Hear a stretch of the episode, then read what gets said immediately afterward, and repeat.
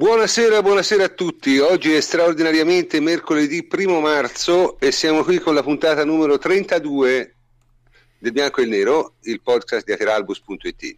Uh, stasera puntata estremamente ricca e però prima di cominciare eh, vorrei dire due parole, anche prima di presentare i miei complici. Eh, io stamattina ho dato un'occhiata ai giornali e mi sono convinto di due cose. La prima è che non dirò mai più che la Gazzetta dello Sport è un giornale di merda perché vorrebbe dire degradare la merda. Eh, la, seconda, la, seconda, è che il closing del Milan è diciamo, eh, previsto per il primo di aprile. Ora immaginate solo le possibilità di questa cosa che si aprono. Detto questo, vado a presentare i miei complici stasera. Ovviamente il plenipotenziario Antonio Corsa. Ciao Antonio. Siamo carichi, siamo carichi. Ciao a tutti, buonasera.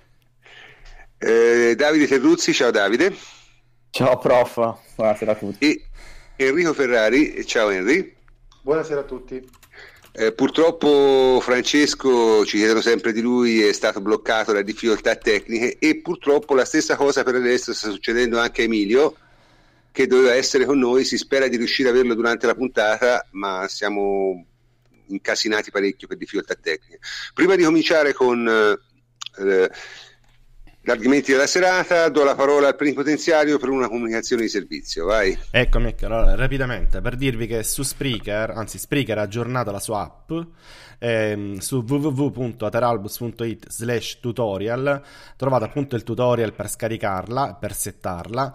Eh, le novità riguardano lo, sli- lo, sleep timer che è stato introdotto eh, per far spegnere eh, il, l'ascolto del podcast dopo un certo eh, numero di minuti, settabile, poi la velocità di riproduzione che è diventata regolabile, può essere accelerata o decelerata, e l'introduzione dei canali tematici. Eh, quindi trovate tutte le info del post ehm, del, delle novità nel post, quello dedicato alla puntata del podcast, nel sito. Tutto qui.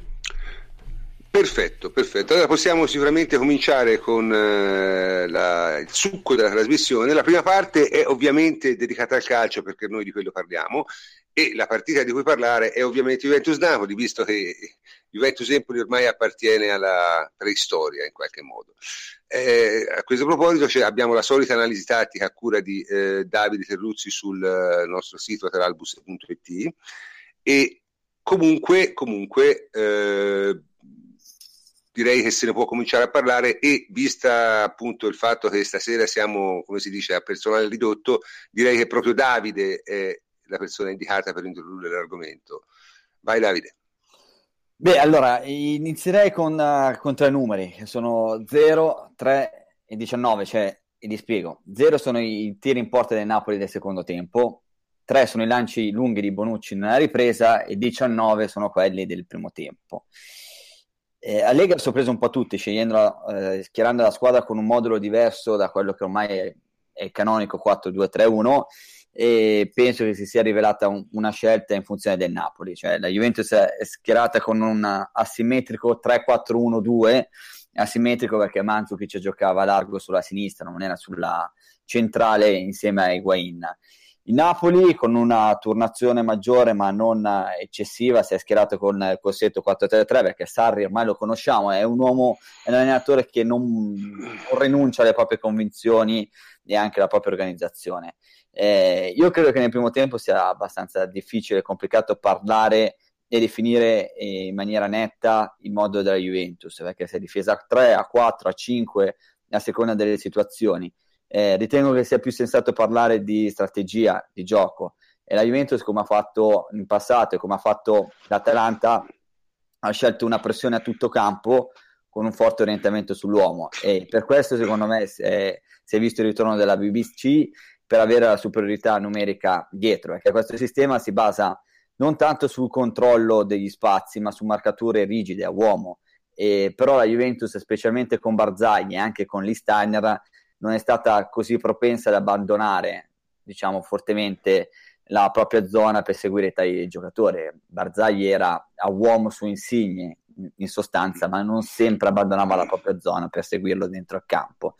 In fase di possesso invece si è visto spesso uh, cercata la soluzione per punire il Napoli sul cambio di campo, con il lancio sulla sinistra per Mandzukic, però Maggio è veramente un, un, rivale pericoloso per quanto riguarda il gioco aereo e così come si sono visti diversi passaggi in verticale per sorprendere quello che è l'elastico difensivo azzurro e pensiamo all'occasione eh, di Dybala con il fallo da rigore sullo 0-0 così è uscito penso un primo tempo abbastanza equilibrato la Juventus l'ha chiuso sotto nel punteggio e pur non giocando con grandissima precisione e velocità era riuscita a creare un maggior numero di occasioni da rete rispetto a Napoli, secondo me dimostrazione della propria superiorità anche nei singoli. Nel secondo tempo c'è stato il cambio immediato, eh, sicuramente è aumentata la qualità con Quadrado al posto di Steiner che è stato autore di una prestazione possiamo definire anche abbastanza confusionaria e pessima. Eh, la Juventus è così ritornata abbastanza al proprio stile di gioco, ha palleggiato, ha fratteggiato molto bene nel corto, ha velocizzato il ritmo con un aumento di intensità sotto tutti gli aspetti, sotto tutti i punti di vista, come direbbe qualcuno, sì, intensità sì. sia di gioco, mentale, fisica, cioè si è proprio vista una differenza che si è dimostrata letale per il Napoli. E poi la squadra è stata anche maggiormente organizzata a livello difensivo con un 4-4-2 consueto eh, orientato più sullo spazio, la Juventus si è difesa in maniera compatta e la Juventus è tornata a fare la Juventus nei primi 20 minuti del secondo tempo ha accelerato, ha pigiato un attimo sull'acceleratore ed è parsa secondo me tutta la differenza di valore tra le due squadre e concludo dicendo che non è tanto una questione di moduli, di 3-5-2, di 4-2-3-1, di 4-4-2. Certo, nel secondo tempo ti sei trovato meglio sul campo perché ormai siamo abituati in quella maniera, ma è davvero una questione più di principi e di organizzazione e cioè la Juventus non può mai prescindere dal controllo delle partite prendendo in mano il centrocampo. Nel secondo tempo lo ha fatto bene e, e la Juventus ha, ha ribaltato in maniera netta il risultato. Dunque, questa è un po' una, una diciamo, conferma di quello che io vado spesso dicendo, cioè che alla fine nel calcio esistono le categorie e secondo me le categorie si sono viste piuttosto bene l'altra sera, nel senso la Juve ha giocato maluccio il primo tempo, sia per motivi tattici sia per motivi soprattutto tecnici, perché la migliore l'ha detta Allegri, se passi la palla a quelli che hanno la maglia diversa dalla tua non c'è modulo che tenga. E poi alla fine invece praticamente cosa ha fatto? Ha mm, ritornato al modulo usuale e a una diciamo maggiore coerenza sul piano del gioco, ha totalmente dominato la partita. Ora poi parleremo di tutto il dopo partita, di tutto il day after, di tutto quello che volete, però calcisticamente credo non ci sia il minimo dubbio, anche perché nel secondo tempo il Napoli è apparso abbastanza rinunciatario, nel senso non, non ha combinato granché Henry. Secondo te è stata più il Napoli che ha perso smalto come spesso fa o più la Juve a prendere il pallino del gioco? Ma, nel secondo tempo io credo non ci sia stata partita proprio perché, come diceva Davide, eh, il cambio di, di, quadrato è stato determinante proprio ma, mh, perché ormai a noi serve un certo tipo di velocità quando andiamo sugli esterni e un certo tipo di qualità del, del primo controllo. Eh, Quadrado è formidabile in questo eh, e se gioca la palla di prima eh, per andarsela a riprendere o comunque per creare la superiorità numerica, eh, diciamo che la, anche gli altri giocatori eh, ne traggono beneficio. Eh, il problema di Licksteiner e dell'atteggiamento del primo tempo è stato proprio quello. Non avevamo la giusta velocità in mezzo al campo e quando andavamo sugli esterni mh, mm, eravamo impacciati perché anche, anche a Samoa non ha fatto una grande partita. Ma io, io, credo una cosa, che quel modulo lì abbia bisogno di grande qualità sugli esterni. Cioè, non puoi, non puoi, prescindere da questo, perché sennò rischi veramente di, di, di essere un po' sterile, ecco. Sì, sì, sì, sterile. Poi eh, per, anche per le caratteristiche dei nostri due centrocampisti, eh, gli devi dare sempre un appoggio concreto e loro devono avere la possibilità di riaverla eh, con i tempi giusti. Steiner quando la controlla col sinistro ci mette sempre un quarto d'ora prima di capire dove stanno i compagni e dove sta la, eh, se la mette giù. Eh, se la mette giù. Quindi lui ha sempre una giocata in più, a volte due. Eh, e, per giocare veloce, per quelle che sono le caratteristiche, appunto, ripeto, dei due centrocampisti, abbiamo bisogno di, di qualcuno più svelto, più, più rapido e più preciso, eh, anche più preciso. Eh, paradossalmente Barzagli per, a, diciamo in alcune partite, non ieri perché Barzagli ieri era un po' scarico secondo me, ehm, in alcune partite è stato più, più efficace nel, nell'uscita della palla. Che il problema di ieri, del primo tempo, è che non riuscivamo ad uscire come ci siamo abituati ad uscire. La squadra lo ha subito questo perché diciamo che era un po' abituata ormai a un certo tipo di uscite. Eh, poi nel secondo tempo è entrato quadrato. Eh, per me non c'è stata davvero partita, come dici tu, prof, le categorie sono venute fuori, eh, ha vinto la squadra più forte e lo ha dimostrato sul campo. Sì, e questa è la cosa che, che, che... quindi insomma, sulla decisività di Quadrado sembra che, che siamo tutti abbastanza d'accordo, no? Nel senso, sì, chiaro però, che... prof, quadrato insieme agli altri, cioè non è solo quadrato, è quadrato per il tipo di...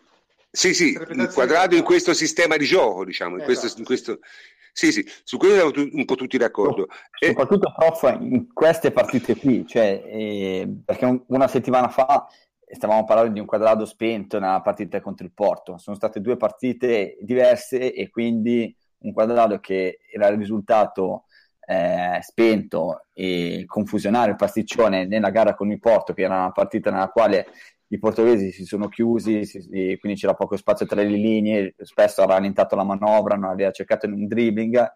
Con il Napoli si è giocata anche un po' più in campo aperto e quindi lui ha avuto più possibilità di essere decisivo. Questo sicuramente lo ha aiutato a fare la differenza.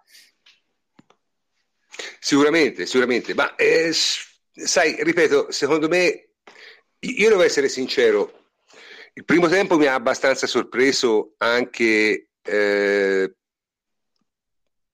a livello tattico, perché io pensavo che Juve andasse col suo sistema tranquilla e, e, e il Napoli non, non, avesse nessuna chance. Invece, in un certo senso, cioè, al primo tempo l'abbiamo un po' rimesso in gioco, anche perché il Napoli, eh, insomma, io ho un discorso che faccio da tanto tempo, il Napoli è l'esaltazione della coreografia del gioco contro il gioco. Cioè, è una squadra che apparentemente gioca bene anche in elementi meno tecnici, cioè riescono a scambiarsi la palla, a fare movimenti probabilmente ripetuti mille volte, insomma. Ma poi quando si arriva a eh, mh, concludere, francamente, cioè, tutte le volte, per esempio, che c'è una partita impegnativa, e se visto le ultime tre, secondo me le ultime tre partite, vabbè, non, non sono proprio le ultime tre perché nel mezzo ne ho giocato un'altra, ma insomma diciamo le ultime tre partite importanti che sono quella con Real, Atlanta e Juventus, che sono state tre partite fisicamente impegnative, durano 50 minuti. Tempo. Sì, 45-50 minuti, non di più. Cioè no. con, con, Real nel secondo tempo ne avevano prendere 6. Con l'Atalanta sono stati ridicolizzati in superiorità numerica. Con la Juventus, francamente, ieri il secondo tempo è stato abbastanza impietoso nei confronti del Napoli, perché si è verificato, e, e qui correggetemi se sbaglio, lo stesso fenomeno del con Real. Cioè, la Juve non è che ha fatto questa grandissima partita, esattamente come il Real tre settimane prima, due settimane prima, però li ha strabattuti. Beh, se proprio, penso che soprattutto sia eh, preoccupante per il Napoli il primo tempo, perché comunque nel secondo tempo c'è stato il calo, la Juventus ha giocato meglio, quindi ci può essere che tu mh, mm, tenga meno bene il campo. Ma se tu in un primo tempo che hai disputato comunque in una maniera tutto sommato equilibrata, eh, non riesci a creare tantissime occasioni da gol e ne subisci di più, eh, significa che, che contro le squadre più forti non riesci veramente a fare granché. Nonostante sì. tutta la scenografia nonostante l'organizzazione, beh, le triangolazioni, il fraseggio, eh, che per carità sono apprezzabili e belle, però mi sembra che eh, Sarri eh, continui a giocare come se fosse un allenatore dei dilettanti di Serie B a, ad altissimi livelli, perché è un'organizzazione che funziona quando tu giochi contro il Bologna, quando, quando giochi contro formazioni di medio-basso livello perché è un impianto sicuramente che può creare problemi, ma quando giochi contro squadre che sono state aggressive come l'Atalanta, perché hanno fatto una partita di un'intensità unica, pazzesca, eh, con questo sistema di marcature rigido su tutto il campo, eh, con un'aggressività pazzesca. Quando giochi contro il Reale, che è una squadra abituata a giocare a determinati livelli, molto più forte nei singoli e che ha la capacità di gestire i ritmi della partita senza perdere la calma e la pazienza tramite il palleggio, loro ne escono veramente eh, male con, con, tutti i limiti che hanno, cioè nel senso il Napoli è una formazione che è da terzo posto in Italia e che quando gioca contro formazioni o più in forma o che hanno un sistema di gioco che li mette in difficoltà non riescono a trovare una soluzione. Che poi dopo nelle marea di cazzate che aveva sparato della Ventis dopo la partita con Real, soprattutto non vai a dirle dopo una sconfitta a Madrid che ci sta, qualche critica a Sarri eh, era anche obiettiva secondo me, cioè nel senso che ci potevano stare. Sì, però vabbè, non sono mai da, da fare in pubblico, insomma, sono cose Chiaro. di cui ti parli con l'allenatore il giorno dopo, se proprio, se proprio. Quindi non, non, non lo so, ripeto, mm, io, io, sul Napoli, sapete bene, ho sempre avuto la stessa opinione e su Sarri ho sempre avuto la stessa opinione, anche perché Sarri gioca sempre esattamente allo stesso modo, quindi è un po' difficile oh, cambiare opinione. Oh, e questo è il problema, però, prof, cioè, ormai ci siamo stancati di ripeterlo. Il Napoli gioca sempre allo stesso modo poi, se sta in forma fisicamente, è una squadra che può dare mh, noia a, anche alle grandi squadre, ma solo cioè, ehm, per quanto riguarda magari eh, marca, una marcatura, cioè, ti può fare gol il Napoli, però il fatto che ti possa fare gol si espone a prenderne tre con le grandi squadre, minimo, e cose che si sta verificando, perché questo è un sistema che è complicato da sostenere eh, mh, alla lunga. in un campionato è praticamente impossibile, ma addirittura dentro una partita. Dentro una partita sì. complicata è, è, è, difficile tenere um, la squadra corta, eh, che, che scala sempre in avanti con i tempi giusti e che poi ha un solo modo di attaccare.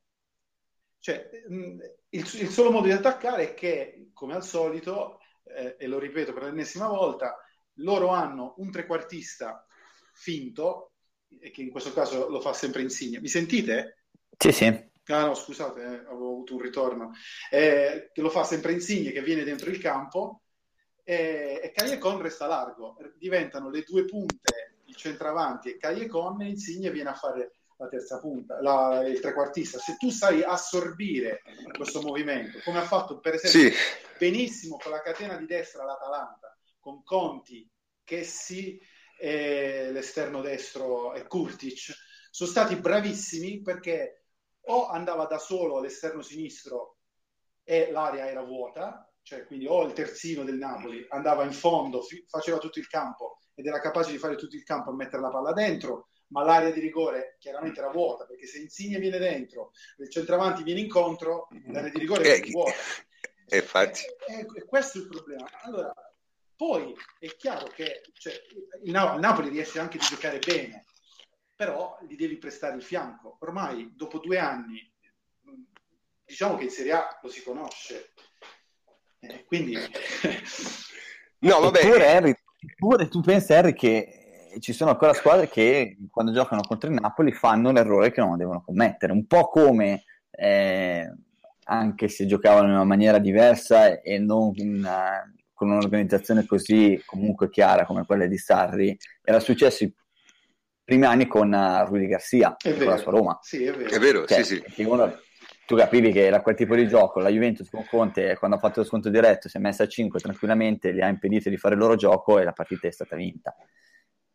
Quindi la capacità di un allenatore è poi dopo quella di essere anche elastico. Sì, ma io, essere... certo, ma, ma, io ripeto, secondo me questo è tipico, è tipico di, di chi è fondamentalmente un dilettante rotato. Cioè, l'idea che tu possa, con uno schema di gioco solo, per quanto eh, efficace, eh, riuscire a padroneggiare un campionato, è un'idea da eh, promozione. Cioè, è sì, un'idea da, da, da se, se cioè, andava benissimo quando allenava il Sansovino, squadra di Monte Sansavino a pochi chilometri da Siena, dove ha avuto grandi risultati. A Napoli va meno bene. Qui spesso mi si dice: ma che poteva fare Sarri? Non lo so, cioè, voglio dire, dove è arrivato Sarri, ci è arrivato anche Mazzarri, eh? con una squadra insomma estremamente meno forte. In questo ha ragione, cioè con Aroni che grava, lui si è giocato un ottavo di finale di Champions League. Ragazzi, Aroni che grava siamo a livello di Capro, eh? Cioè, nel senso, quindi non è quello il punto. Poi, ripeto, a me non dà tanto noia Sarri. Sarri è una persona che, che, che ha, qual- ha, delle idee, a me le persone, preferisco le persone che hanno delle idee a quelle che, che, tipo Piori, per esempio, che non hanno nessuna idea. Ma eh, la realtà è che è stato forse danneggiato da, da, dalla troppa pubblicità che gli hanno fatto, ma quest'aura di Santone purtroppo lui l'ha sempre avuta. Ce l'aveva in C, ce l'aveva in D, ce l'aveva nei dilettanti, ce l'aveva in B e tutte le volte c'erano gli stessi problemi. Ora, ripeto, per carità di Dio, eh, non è che il Napoli potesse pensare di vincere lo scudetto, però eh, insomma non, non non sta facendo minimamente bene, soprattutto se non può giocare in Serie A con 11-12 giocatori. È impossibile. Questo è impossibile. È arrivato Emilio. Emilio, ci senti? Ma voi mi sentite? Sì, adesso sì, adesso ti sentiamo. Va bene. Meraviglioso. Che cosa sei riuscito? Ti sei arrampicato sul tetto, hai fatto? Stai in terrazza sporto sul vuoto. Penso che la webcam, potete vedere la mia finestra. Ah, perfetto, perfetto. Senti, allora guarda, visto che sei arrivato ora, ti voglio coinvolgere in una cosa che, che, che, sicuramente ti sta a cuore. Te ieri eri allo stadio, giusto? Naturale, sempre allo stadio. Ecco, e quindi voglio dire, ci puoi parlare un attimo dell'atmosfera dello stadio? Perché so che te hai qualcosa da dire a questo riguardo. Allora, io sono sempre della stessa opinione, sono felicemente abbonato al campionato, vado sempre malvolentieri al alle partite di Coppa, perché da una parte io non sono uno a cui interessa che ci sia molto tifo, mi interessa che ci sia un tifo diciamo corretto, rispettoso, magari intelligente, ma pretendo troppo.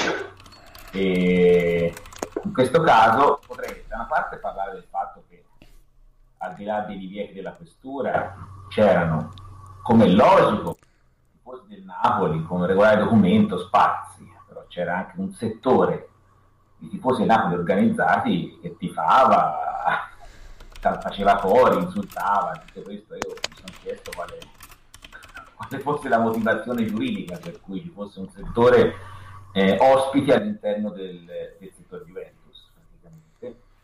E dall'altro, per quello che riguarda l'atmosfera, devo dire che eh, ci sono stati episodi anche poco simpatici all'interno del pubblico juventino.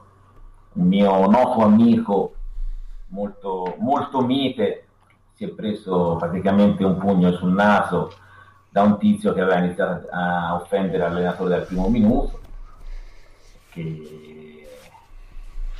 e che poi aveva preso vigore al momento del gol del Napoli.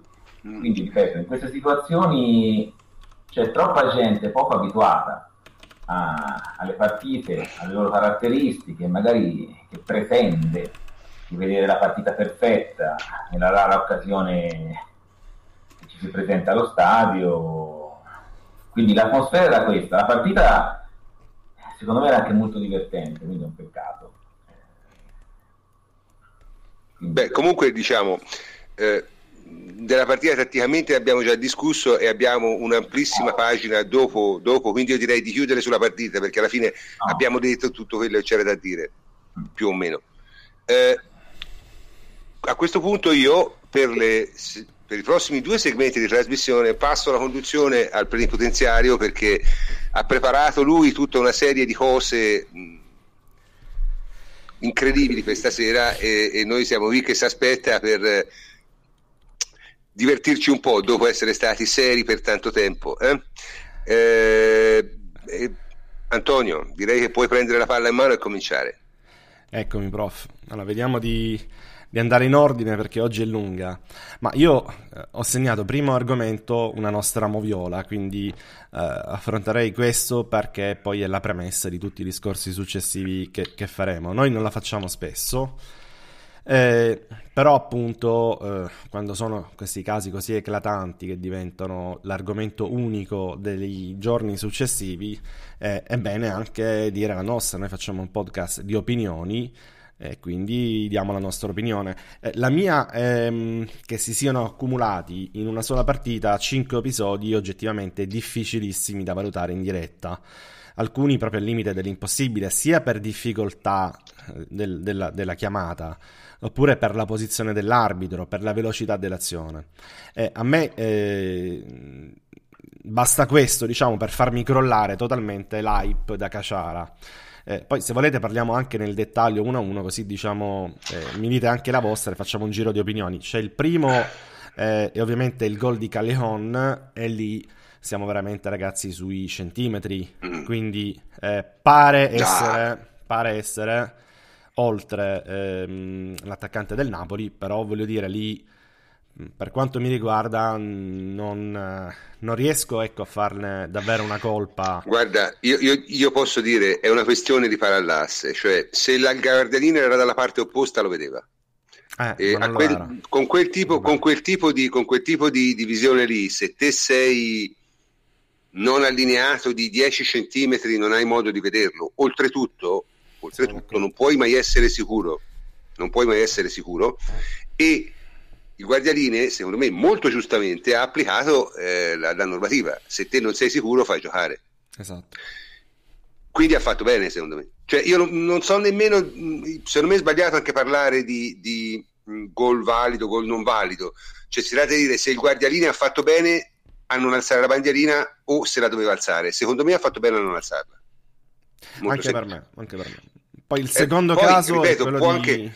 Sì, vai, vai. No, no per me posso... Vai, vai, Harry. Posso dire, per, per, me è stata una questione di culo il gol del Napoli, perché se, se Insigne la colpisce come, la deve, come voleva colpirla, va fuori e non c'ha il tempo Callecon di mettere il dubbio al guardaligno. So anche, anche, il, sì, anche sì. il, tiro stesso di Callecon probabilmente sporco. lenta sì. e il guardaligno probabilmente ha un tempo per pensare e lì perde l'attimo però voglio dire, parliamo di centimetri, alla fine secondo me dal campo, da uomo di campo, dico quello è gol sempre. A meno che, come dice il prof, uno non Ed errore di Asamoah sempre, anche. Eh, eh sì. Errore, sai... È... Antonio, se, se Asamoah sta tre passi indietro, non, il gol non lo fa. Cioè, quindi purtroppo è... Eh sì. non è semplice. Poi sì, Dybala sì, spinto uh, nel, nel, primo tempo, quindi quando viene spinto da dietro eh, e cade proprio davanti, prima di, di, concludere davanti a Pepereina. Ecco, questo è un... Eh, è il classico, se vogliamo, rigore televisivo, cioè, visto alla, alla moviola pare anche abbastanza netto, visto eh, lo allora, visto la moviola, allora, io so, solo una parola su questo. A, alla moviola è rigore rosso. È rosso. Se ci fosse stato, se Vabbè, ci fosse stato il quarto uomo, rosso, ma quello è rosso se ci fosse stato il quarto uomo nella, nella posizione, no il quarto uomo, il giudice di linea, giudice di linea. nella posizione in cui è normalmente in campionato, probabilmente l'avrebbe visto. Non so se l'avrebbe segnalato, ma sicuramente l'avrebbe visto. In quella situazione lì diciamo una cosa, che Dybala è stato estremamente sportivo, cioè non ha fatto nulla per far vedere il fallo. Da questo punto di vista devo dire che qualcosa da imparare di Bala l'avrebbe. Io mi ricordo per esempio del Piero, io non l'ho mai visto simulare un fallo in 20 anni di carriera, ma quando subiva un fallo in aria lo faceva vedere in modo tale che se ne accorgessero da Orbassano. È vero, è vero. Di, ba- di Bala, di Bala non, ha que- non ha avuto questo tipo di malizia. Onestamente io live non me ne ero neanche accorto. Ero lì che bestemmiavo per l'occasione sbagliata. Ecco. No, penso che live si, si vedesse che fosse fallo, però come dicevi giù, giustamente tu, prof, quella è in arte, cioè quella di far vedere che hai preso fallo. Non è simulazione, quella è proprio far vedere che c'è fallo. Esatto. Poi esatto. andiamo avanti, andiamo avanti. Di Bala atterrato da Koulibaly. Ecco, questo è un altro Vabbè, episodio. parliamo. Me... No, questo è un altro episodio, secondo me, che può essere difficile da valutare in diretta. perché comunque eh, viene a grandissima velocità, però visto il replay... No. È... No, no, no, no, per un, per un professionista non è difficile valutare in diretta, è un rigore evidente. Scusate, allo stadio, io... Sì, scusate? Ero in ottima posizione allo stadio. Eh, avevo visto il fallo, sia il primo di cui parlavate, ma, che, ma sapevo che non l'avrebbe dato, perché comunque è un big match e i rigori con mezzo tiro non si danno. Non mai si dare nelle partite insomma, calde, quando c'è un po' di tiro, diciamo. E invece quello, quello che ha dato, allo stadio c'è stata proprio la sensazione temporale che non servisse a niente il fallo, ma che fosse enorme. Cioè, cioè proprio che, che, che Koulibaly sia andato a pestare di bala quando la, la parte dell'azione di bala era finita.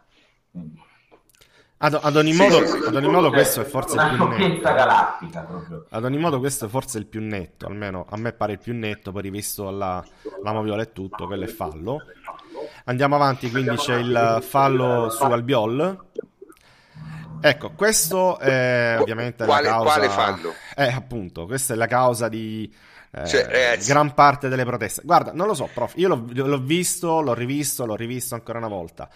Un piccolo contatto con Pjanic c'è, ma se vedi la dinamica e se soprattutto sostieni che eh. Dybala eh, atterrato da Koulibaly è in fase di caduta, accento, eccetera, Albiol sviene. Eh, io non lo so, anche qui siamo nella si può dare, non dare. Se, secondo me non è uno scambio. È il solito discorso. Secondo me, secondo me è troppo evidente che simula. Cioè, è troppo evidente. Anche live, è troppo evidente. Sì. E, senso, bon- è... Bonucci pare non toccarlo, che potrebbe essere no, quello... Esatto. Eh... esatto. No, no, Bonucci no, Pianic... non, lo, non, lo, tocca. Pianic lo tocca, ma Bonucci no. Ma Pianic... Pianic ma lo tocca, io ho visto le immagini. Sì, lo cioè, tocca da dietro, to- totalmente involontario, lo neanche se ne accorge. Lo so, lo so, lo so. Eh, quello è il problema. Cioè, non... no, cioè, lo tocca quando lui è in caduta. Sì, esatto. sì, sì, sì, sì. Tocca, tocca quando lui è caduta. una sensazione allo stadio che eh, se non avesse intravisto il contropiede l'arbitro fermava il gioco e ammoniva Cioè, cioè, ha proprio intravisto che la palla partiva, che la partiva in attacco.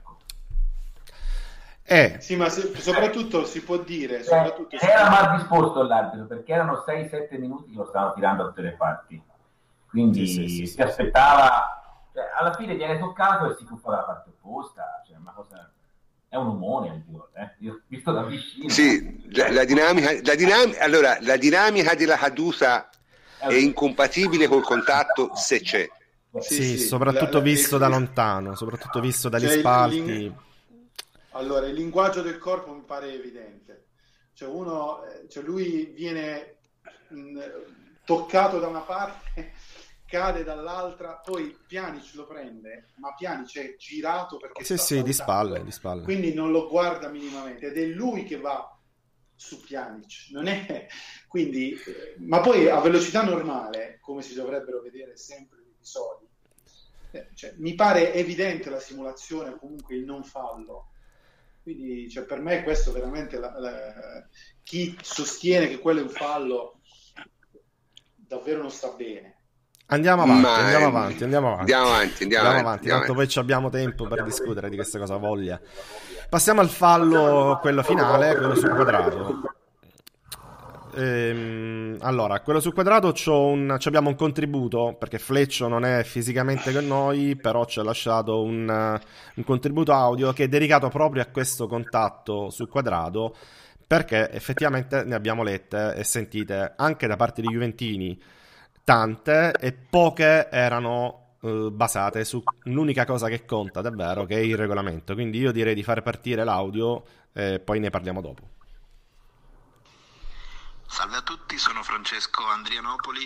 Eh, come saprete, se ci ascoltate mm, assiduamente, a me non piace parlare di arbitri e di arbitraggi, però in questo caso mi sembra che sia opportuno parlarne perché vedo anche molti juventini perplessi, quindi diventa più che una polemica, o almeno io non la voglio interpretare così, una curiosità regolamentare.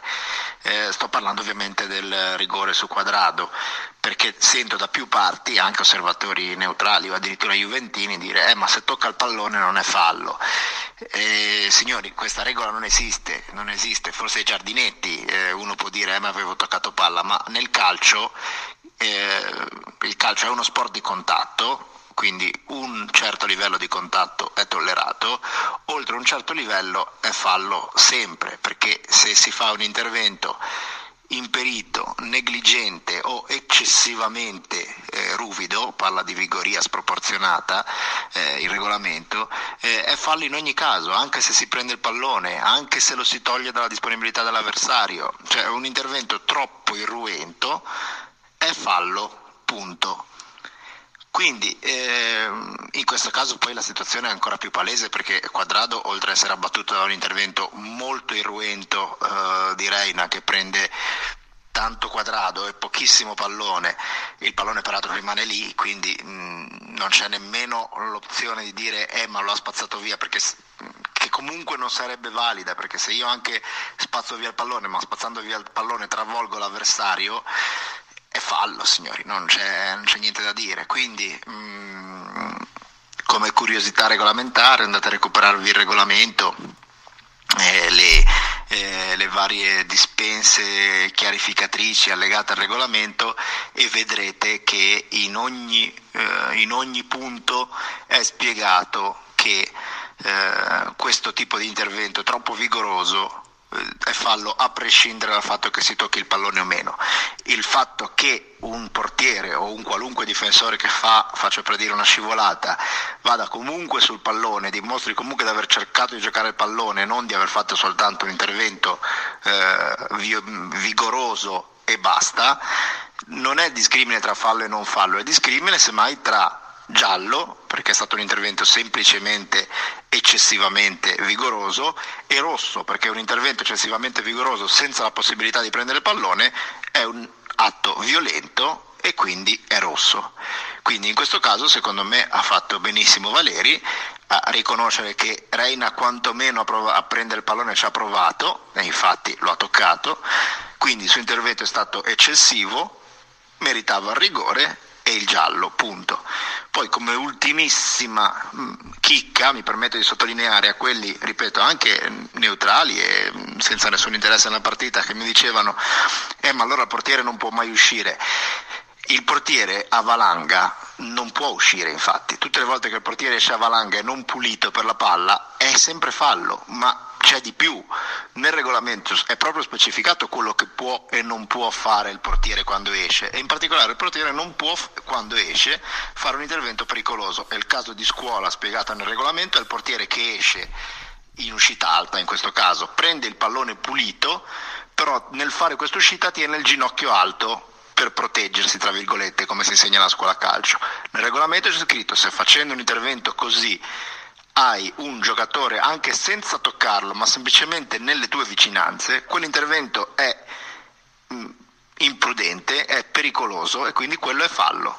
Quindi, signori, capisco bene che il 95% della popolazione italiana abbia una formazione di calcio e di regolamento calcistico che viene dal campetto e non dal regolamento però eh, cerchiamo di mm, acculturarci, eh, come diceva Jack Nicholson nel primo Batman, e di fare in modo di non trasferire questa subcultura a quella che è l'analisi del calcio vero.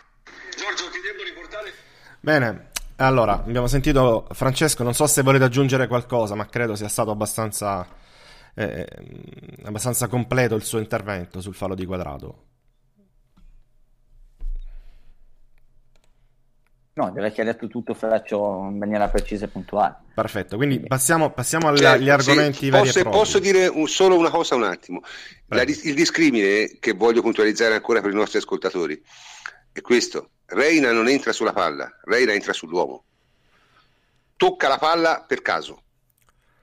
E quanto la tocchi veramente è un, un, un, una questione proprio di una carezza, tant'è vero che rimane lì la palla se lui avesse respinto la palla in fallo laterale o in corner, staremmo qui a discutere per ore. Ma così veramente non c'è nulla da discutere. Quello è il rigore, non solo, dirò di più, ma se lo fa martedì contro Cristiano Ronaldo prende anche rosso, anche se tocca la palla, sicuro. È chiaro? Quindi voglio dire, attenzione. Ma c'è una domanda che ci cosa... fanno, prof, nella, nella, chat di Spreaker. Dice, domanda secca da ignorante, qual è la differenza tra il fallo di Reina e il presunto fallo di Mandzukic eh, sui cardi in Juve Inter? Puoi rispondere tu, tanto già so qual è la... Ma eh, quello su, su Mandzukic, quello su Icardi non è fallo semplicemente prende la palla e la mette in fallo laterale e la mette in corner addirittura. Esatto, cioè non è più nella eh, disponibilità eh, dell'attaccante. Cioè non è più nella disponibilità dell'attaccante. E comunque, e comunque, nel senso, è diverso perché lui entra sulla palla e poi dopo che ha spazzato la palla fuori tocca all'uomo. Qui Reina entra dritto sulle gambe di quadrato, cioè dritto proprio, dritto per dritto. Se vuoi tentare una cosa del genere, te devi andare in allungo in modo che l'unica parte possibilmente a contatto le gambe del giocatore siano le braccia. Cioè, se lui l'avesse fatto col gomito quel fallo lì, si poteva discutere. Ma lui è entrato col corpo addosso al giocatore. Cioè, questo è fallo sempre. Sì, sì, sì, sì. In, realtà, in realtà Reina è stato anche fortunato perché è stata l'ennesima valutazione sbagliata della partita. Esatto, esatto.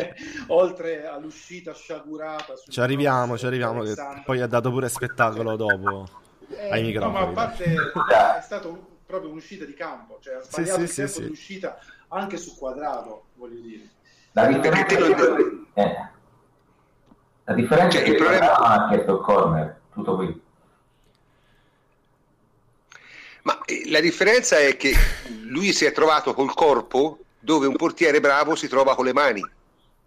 Cioè Buffon si sarebbe trovato lì con le mani, non col corpo. Capisci?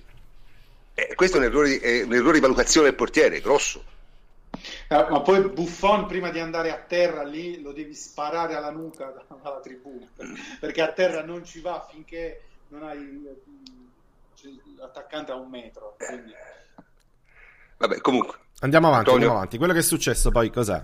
Eh, ovviamente questa è la nostra moviola, quello che pensiamo noi. Ripeto, dovevamo dirlo come premessa di tutto, anche perché eh, esprimiamo, esprimiamo, le nostre opinioni. Detto questo, vediamo quello che è successo poi eh, dai protagonisti, giornalisti, addetti ai lavori, eccetera, che è la parte divertente, se vogliamo, anche triste di, di tutto. Allora, innanzitutto la, la serata è cominciata con un tweet di Variale ehm, contro l'arbitraggio. Il tweet recitava letterale arbitraggio scandaloso. Ehm, quindi questa è stata la posizione subito a caldo di Variale, Variale della Rai, ripeto, ehm, che poi si è messo a ritwittare anche Mundo Deportivo che riportava di, di uno scandalo eh, nell'arbitraggio, si è messo a ritwittare la moviola della Gazzetta, vabbè, ma è in preda a deliri poi di, di, questo tipo è andato anche a litigare con il nostro amico Antonello Angelini, quindi figuratevi il livello in cui si è andato a impelagare Variale. Però dico... Um, su Variale andrei veloce perché poi si, si, collega magari ad altre cose che sono successe. Sempre in diretta, quindi andiamo in ordine cronologico. Ehm, è successo che questa è una cosa un pochettino più grave di, di Variale, per quanto sia, come dire, eh, fastidioso quel tweet eh, di un giornalista comunque della RAI. Ehm, il tweet invece di Tonelli, che ha twittato è, sta- è uno scandalo. Ehm, quello è un qualcosa di più grave perché quello è il tweet di un tesserato, un tesserato del Napoli. Non so come la, la pensate voi, prof. Poi ti coinvolgo, ma eh, io lo trovo piuttosto grave. Nonostante Tonelli abbia l'avatar eh, con un cane corso che posa insieme a lui nel selfie, non riesco a, a salvarlo ecco, da, da, da, quel tweet lì. Dimmi la tua, prof. Ma dunque, eh, voglio dire, in un mondo normale Tonelli dovrebbe essere deferito e squalificato. Questo è quello che succede in un mondo normale, ma non solo, quello che succederebbe in Italia e in qualsiasi altro sport che non fosse il calcio. Ci sono delle precedenti abbastanza illustri. Il mio amico Emilio, che è di Siena come me, si ricorderà benissimo quando quel coglione, lo dico senza esitazione, di Gentile, che è un giocatore di basket, fece un, un, mise una foto su Twitter degli arbitri vestiti con la maglia della Menzana Siena, gli fecero un culo come un, un cappello da prete, sbaglio Emilio? L'unica cosa buona che aveva fatto. Emilio? Sì, fu molto una grande idea, ma poi Storro tirò una legnata inaudita nella prima partita dell'Oltro Sì, vabbè, sì. Ora, ora, qui se vengono fuori le, le, le, cose tra Olimpia Milano e Menzana Siena, vabbè, quindi andiamo avanti. Una persona che ha un cervello come quello di una nocciolina, quindi... Sì, sì, no, ma voglio dire, un, ha un cervello, l'hai detto bene te, probabilmente un mettonelli. Cioè.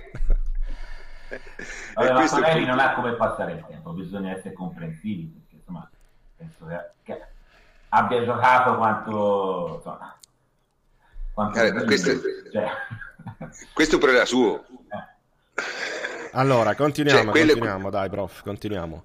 Eh, quello, che successo, quello, che è successo, quello che è successo è che ehm, a questo punto diciamo che sembrava tutto apparecchiato no? per il classico eh, dramma anti-juventino, in questo caso napoletano, dove sparare contro, contro gli arbitri erano un po' allineati tutti i giornalisti filo napoletani sembrava veramente una di quelle giornate tipo quella con l'Inter dove già sapevamo tutti al triplice fischio cosa eh, aspettarci. Quello che invece è successo e che secondo me ha fatto saltare completamente il banco è che poi nel dopo partita c'è stata da parte della RAI la moviola, ehm, l'analisi, non una vera e propria moviola, ma l'analisi delle situazioni ehm, di gioco di cui stavamo parlando prima e l'ha fatta Sconcerti, il nostro amico Sconcerti che evidentemente ultimamente deve aver cambiato medico eh, molto molto lucido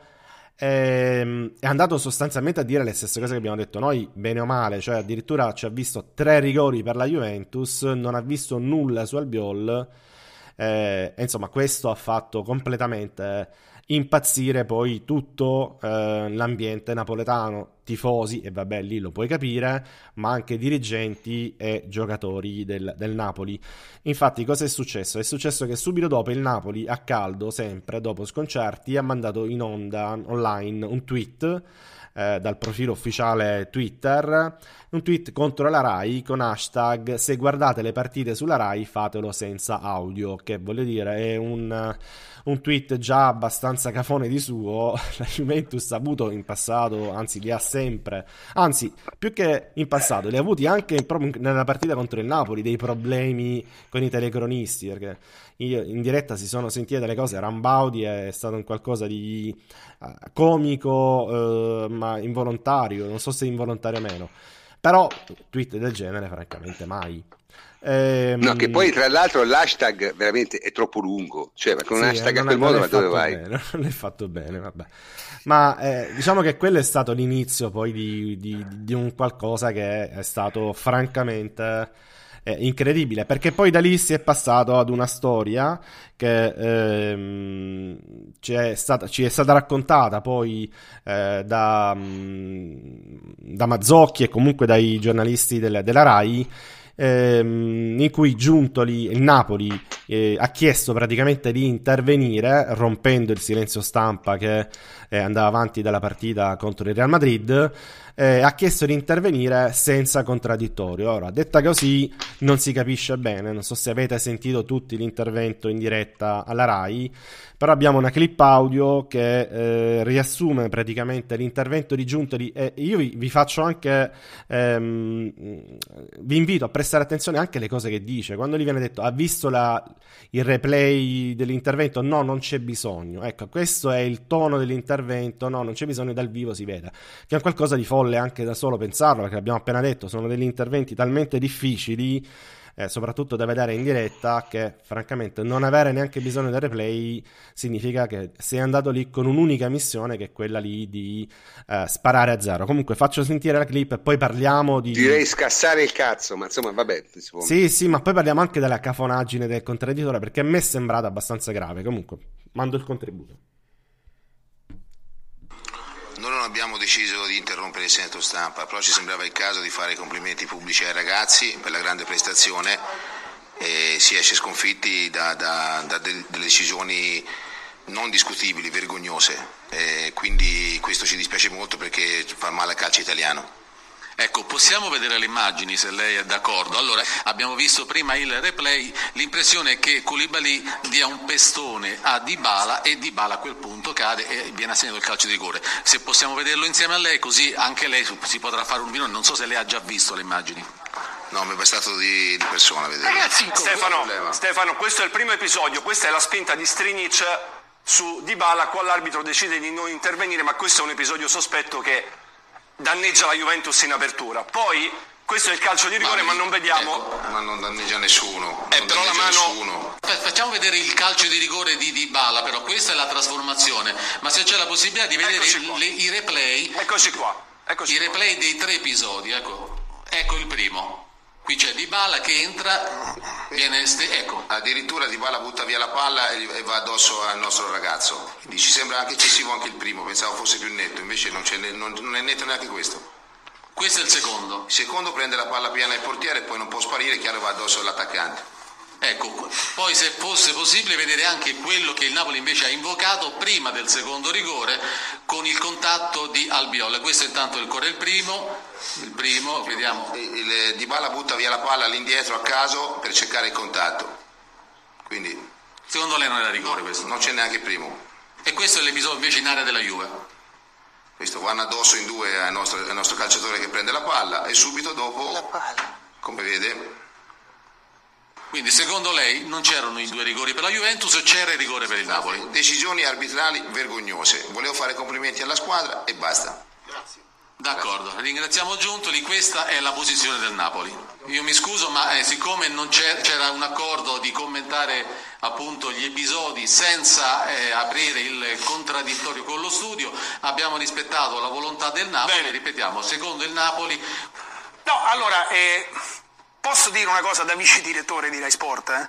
A me non piace, sinceramente lo dico pubblicamente, che si venga in televisione, io dico una cosa ma non accetto il contraddittorio, chiunque poi decida di farlo, siamo in un paese democratico, per carità, però se si lanciano delle accuse, peraltro usando dei termini forti, perché Giuntoli ha parlato di arbitraggio vergognoso, secondo me ci sta che comunque poi si apra un dibattito, anche perché non è detto che il parere di Giuntoli sia un parere dire, assoluto, anche quello del Napoli sia un parere assoluto. C'è da discutere certamente di Secondo questi episodi. Allegri, per no, no, esempio, Stefano, i, i, due rigori c'erano. No, no, io sto discutendo, Stefano, no, eh, sul fatto che dire, si faccia l'annuncio e sì. non si aggiunga. Voglio dire, Ecco, se mi permettete un attimo, io sono assolutamente d'accordo con voi. Nel momento in cui si accetta sì. di andare eh, davanti a una eh certo, telecamera, si deve accettare il no, contraddittorio. Però la tra... diciamo no, no, che io ho abbiamo capito perfettamente, Stefano. Che ma non volevano neanche che io potessi intervenire, voleva essere un monologo. Io ho detto il monologo no, a questo punto almeno il sottoscritto deve avere la possibilità di, dire, di intervenire. E loro hanno accettato e abbiamo raggiunto questo compromesso. Ecco. Dio mio. Il compromesso storico. Ma guarda, veramente, cioè, trovate un medico. Ora, andiamo, andiamo, andiamo, oltre, dico, il, quello che pensa Giuntoli, perché ha detto delle fesserie però questa cosa del contraddittorio negata mi sembra veramente un atteggiamento un po' da bulli, eh? eh interrompere la, la, la, il silenzio stampa, andare lì, pretendere addirittura di parlare senza neanche quello che ti intervista, cioè proprio date un microfono e parlo io 5 minuti. Sì, ma è, non... è, la colpa è di chi è della Rai. fare. La colpa è assolutamente della Rai. La colpa è della Rai, sono d'accordo con te, non doveva accettare un compromesso del genere e doveva rifiutarsi semplicemente. Comunque, non so come la pensate Rai, voi. La RAI esprime Variali che, che, se non sbaglio faceva o fa il novantesimo minuto, cioè è, il, è il conduttore del novantesimo minuto e, e, se non sbaglio il, il capo dei giornali, del sindacato dei giornalisti, Lusi Grai, Carlo Verna, che è quello che poi si scagliò contro Marchisio il tetto del non vedente, diciamo, al, al telecronista. Cioè, nel senso, il Napoli che fa la guerra alla RAI sembra veramente il Milan che fa la guerra a Mediaset per lo sport, eh? fa, fa veramente ridere. Il Napoli ha fatto anche la guerra a Mediaset comunque, eh, per non farsi mancare nulla, e anche a Sky, eh, giusto per... No, no, ma, ma, ma, alla RAI il Napoli non è che è ben rappresentato dai giornalisti, è che effettivamente come hai raccontato te Antonio, si aspettavano il solito plotone di esecuzione dell'arbitro filo juventino, non c'è stato e allora hanno improvvisato questa cosa.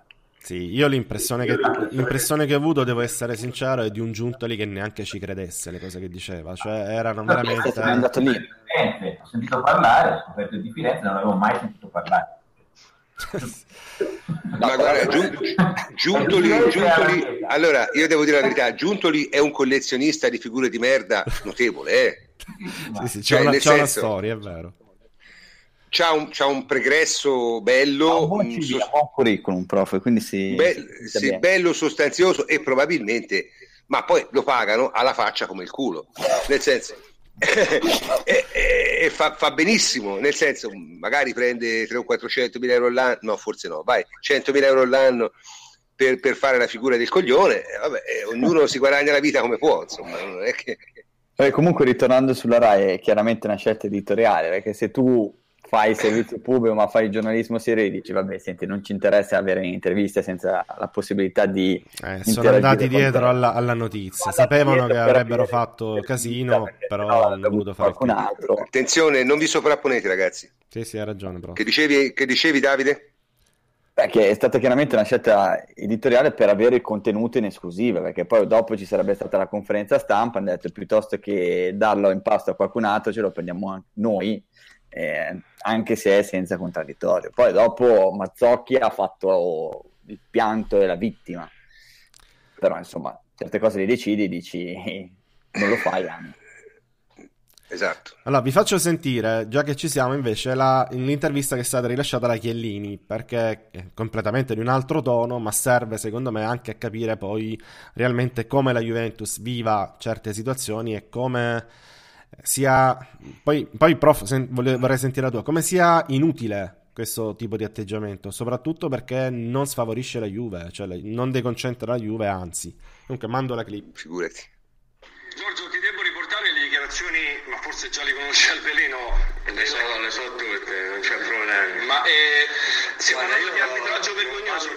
Dimmi, solo se, se secondo te sono Io alibi generici una questi. ho- Ma sono chiacchiere da bar, ma ti faccio un esempio non di stasera perché credo sia più giusto. Io domenica sera ho visto Rom- Inter-Roma, come penso tanti di voi. Ho visto con tutto rispetto una squadra che ha meritato la vittoria in lungo e largo perché è più forte, ha giocato meglio, a prescindere da tutto, ma una squadra che ha nettamente dominato l'avversario e meritato la vittoria. Dopo mi sono letto la figlia, leggo i commenti dopo mezz'ora e leggo che si parla di tutto meno che della prestazione della Roma, di Nainggolan, di Fazio o di Scesni. Questo dovrebbe far riflettere e stasera è un po' successa la, la stessa cosa appunto. Cioè si distoglie l'attenzione da quello che è il calcio reale. E quindi ti rifaccio la domanda. Chi fa così cerca degli alibi e non vuole accettare il verdetto del Ma campo. guarda, io alla fine fanno sprecare energie nervose agli altri, a noi ci toccano molto relativamente perché poi sappiamo quello che in campo facciamo di, di buono e, e di meno buono. Mi auguro che il Napoli non sprechi energie perché sabato c'è la Roma e poi il martedì il Real. Eccomi, quindi questo era Chiellini, voglio dire, eh, sono concetti che probabilmente già conoscevamo, però fa, fa piacere risentirlo come per dire, vabbè, potete anche fare sto, sto teatrino se proprio dovete, però diciamo che sull'efficacia, eh, quella reale, no, di eh, dare via. fastidio alla Juventus, direi che siamo a risultati. Il metodo. Inter non funziona, ecco, il metodo Inter dovrebbe Sì, essere ma poi la, la cosa, la cosa fantastica Eh, è che la cosa fantastica è che si ispirano all'Inter come se Sì, avesse sì, ottenuto sì. risultati. Appunto. Cioè, è- è incredibile questa cosa. Cioè, eh, comunque, ripeto, fa piacere perché Chiellini fa esattamente i discorsi che facciamo noi. Cioè, i calciatori di queste cose se ne sbattono allegramente le parti meno nobili. Ma è chiaro, un professionista mica può stare dietro a questo genere di minchiate. Questo genere di minchiate possono essere l'argomento di qualche conversazione Da bar. giocosa, come... sì, da bar, come si fa noi qualche volta. E anche a noi non ci piace esagerare, eh. questa è una puntata eccezionale, nel senso perché chiaramente la quantità di Eh, minchiate dobbiamo, sparate dobbiamo ieri ricos- sera dobbiamo ricostruire un po' quello Eh, che è successo, dai. eh certo, la quantità Chiellini- di minchiate no. sparata ieri sera era tale da garantire insomma almeno la nostra attenzione, ecco. Poi non so in che misura volontaria, ma li ha anche percolati pesantemente Sì, come no, come no. Sì, sì, Dici, sì, ci avete la Roma, per favore, ci avete Il poi anche il Real. Napoli, dai. Non sprecate energie mentali. E infatti, ma guarda, veramente non, non- non si può eh, non si può dire nulla se, se non quello che ha detto Chiellini. Queste sono cose Con, con Pioli e l'Inter, perché secondo me c'è stata una differenza. Cioè, Pioli si era veramente attaccato a due rigori che gli stavano dicendo che non c'erano. però secondo me quella partita era stata comunque, al di là degli episodi, era stata malissimo da Rizzoli, proprio male. Secondo me ieri sera eh, Vale è stato molto meglio delle aspettative, cioè, perché al di là degli episodi non si è fatto tirare per la giacca, non si è fatto... Oh, tra l'altro non era un arbitro juventino, eh? di quelli da nel senso, però è stato rigido, non ha avuto paura e soprattutto come lo storico Ceccarini non ha avuto il problema a dare un rigore sul rovesciamento di fronte, che è la cosa della massima serenità. Tutto qua. Allora, diciamo così, ehm, io sono andato a vedere poi tra, perché ora questo è quello che è successo, diciamo, veramente a caldo, però poi c'è tutto il dopo partita che comincia, se vogliamo, da, da sconcerti in poi eh, dalle liti della RAI e quant'altro. Io eh, una cosa che eh, mi ha colpito molto della, perché restiamo ancora al giorno della partita, una cosa che mi ha colpito molto eh, che vado a vedere di solito sempre, soprattutto mi colpì anche nella partita con l'Inter è il commento a caldo che è stato fatto dall'inviato della Gazzetta dello Sport inviato allo Juventus Stadium quindi eh, la cosa se vogliamo più spontanea no? che possa essere scritta perché è immediata e pubblicata subito sul sito della Gazzetta io vi andrei a leggere se volete un, dei passaggi un passaggio anzi in particolare che ho trovato molto emblematico che è di un articolo scritto da Valerio Clari e dice nel commentare la partita il Napoli che aveva chiuso il primo tempo in vantaggio forse anche oltre i propri meriti lo 0-0 dice sarebbe stato il ritratto fedele di, di quel primo tempo conferma di non essere fatto per difendere un vantaggio e di avere ancora qualche problema difensivo con gli errori di Koulibaly e di Reina la Juve conferma ormai di dare il meglio quando può scoccare tutte le sue frecce, aprendo le scatole difensive con le ali e aprendo spazi per Dybala e Higuain. Cioè, un commento fino a mo' che ci può stare. E lo stadium resta inviolato per la 44esima volta di fila. Domani però, dice, rischiate di sentir parlare solo di quelli. Due rigori per la Juve, quando si trovava sotto 1-0, sono abbastanza per animare le discussioni in bar e uffici. Cioè, il giornalista della Gazzetta a caldo praticamente sta perculando la Gazzetta del giorno dopo. Dice, tanto eh, l'analisi della partita è questa, però comunque tanto voi domani sentirete parlare soltanto di due rigori per la Juve che è, è soltanto di, di, quello per animare le discussioni in bar, uffici e aggiungo nella gazzetta. Il primo, dice sempre eh, il giornalista, il primo, quelli che eh, vale il pareggio, se lo procura di Bala e pare netto. Koulibaly li prende il piede in ritardo. Il secondo, quello del 3-1, farà più discutere perché Reina tocca la palla, quella però passa, resta giocabile e lui travolge quadrato. Praticamente sta dicendo che c'erano entrambi i rigori. Poi dice a mettere ulteriore pepe il fatto che l'azione parta da un ribaltamento innescato da Higuain e portato avanti da Dybala, mentre Albiol reclamava un fallo da rigore sugli sviluppi, di, eh, sugli sviluppi del corner.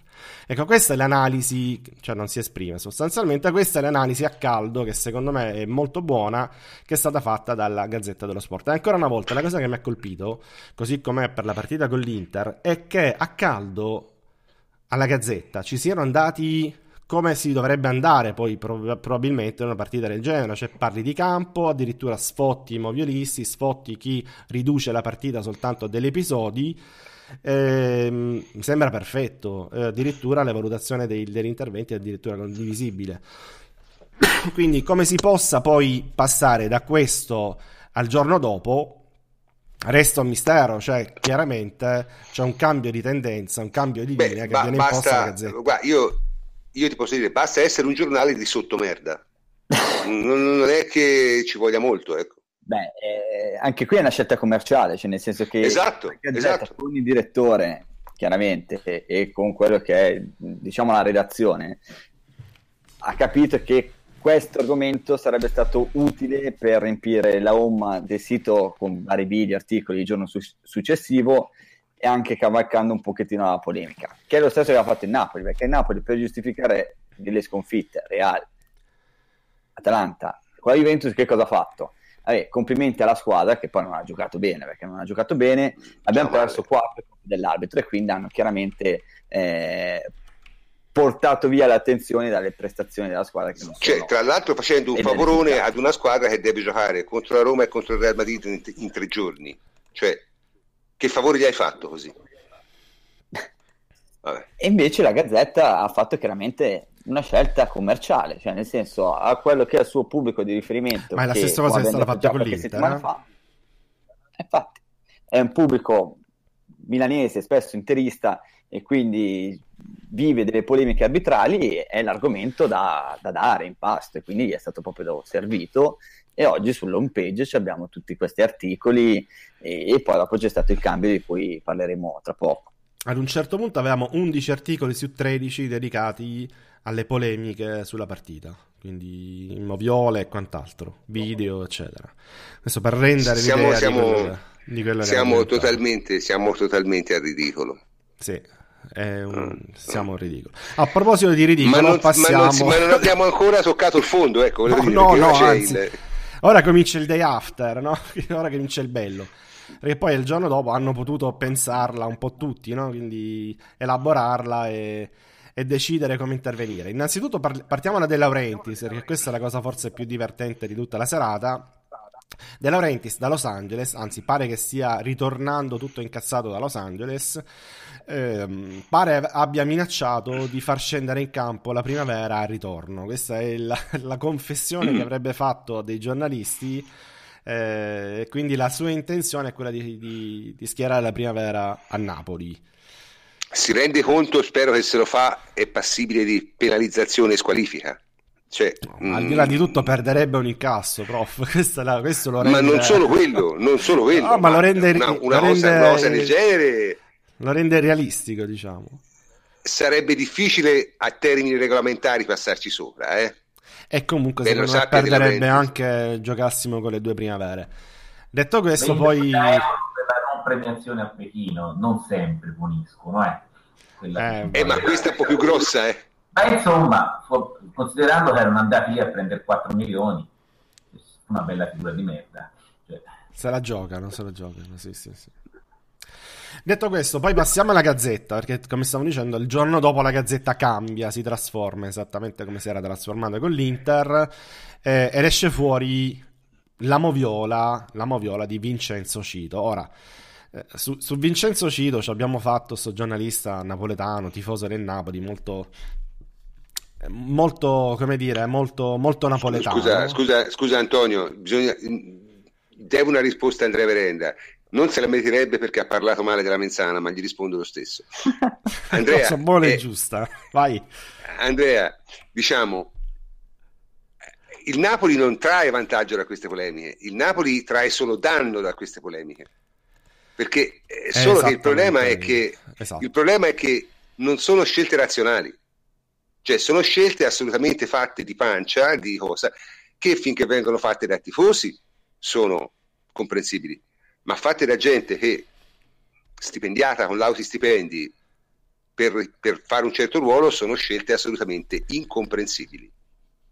Tutto lì. Quindi il Napoli non ci guadagna, ci rimette soltanto. Speriamo che continui a farlo. Ma l'ha detto anche Chiellini, eh, c'ha due partite importanti. Certo. Ora figuriamoci se eh, può essere un vantaggio allungare una sconfitta e farla durare eh, una settimana, o un mese, un anno, quanto ci, quanto ci vorranno.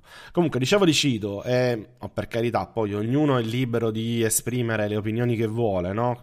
Quindi nella, nella Moviola, Cito, per carità, aveva tutto il diritto di che- Cito che tra l'altro non credo sia neanche un moviolista, io no- a memoria non lo, non lo ricordo fare le moviole della Gazzetta. In compenso è un tifoso del Napoli.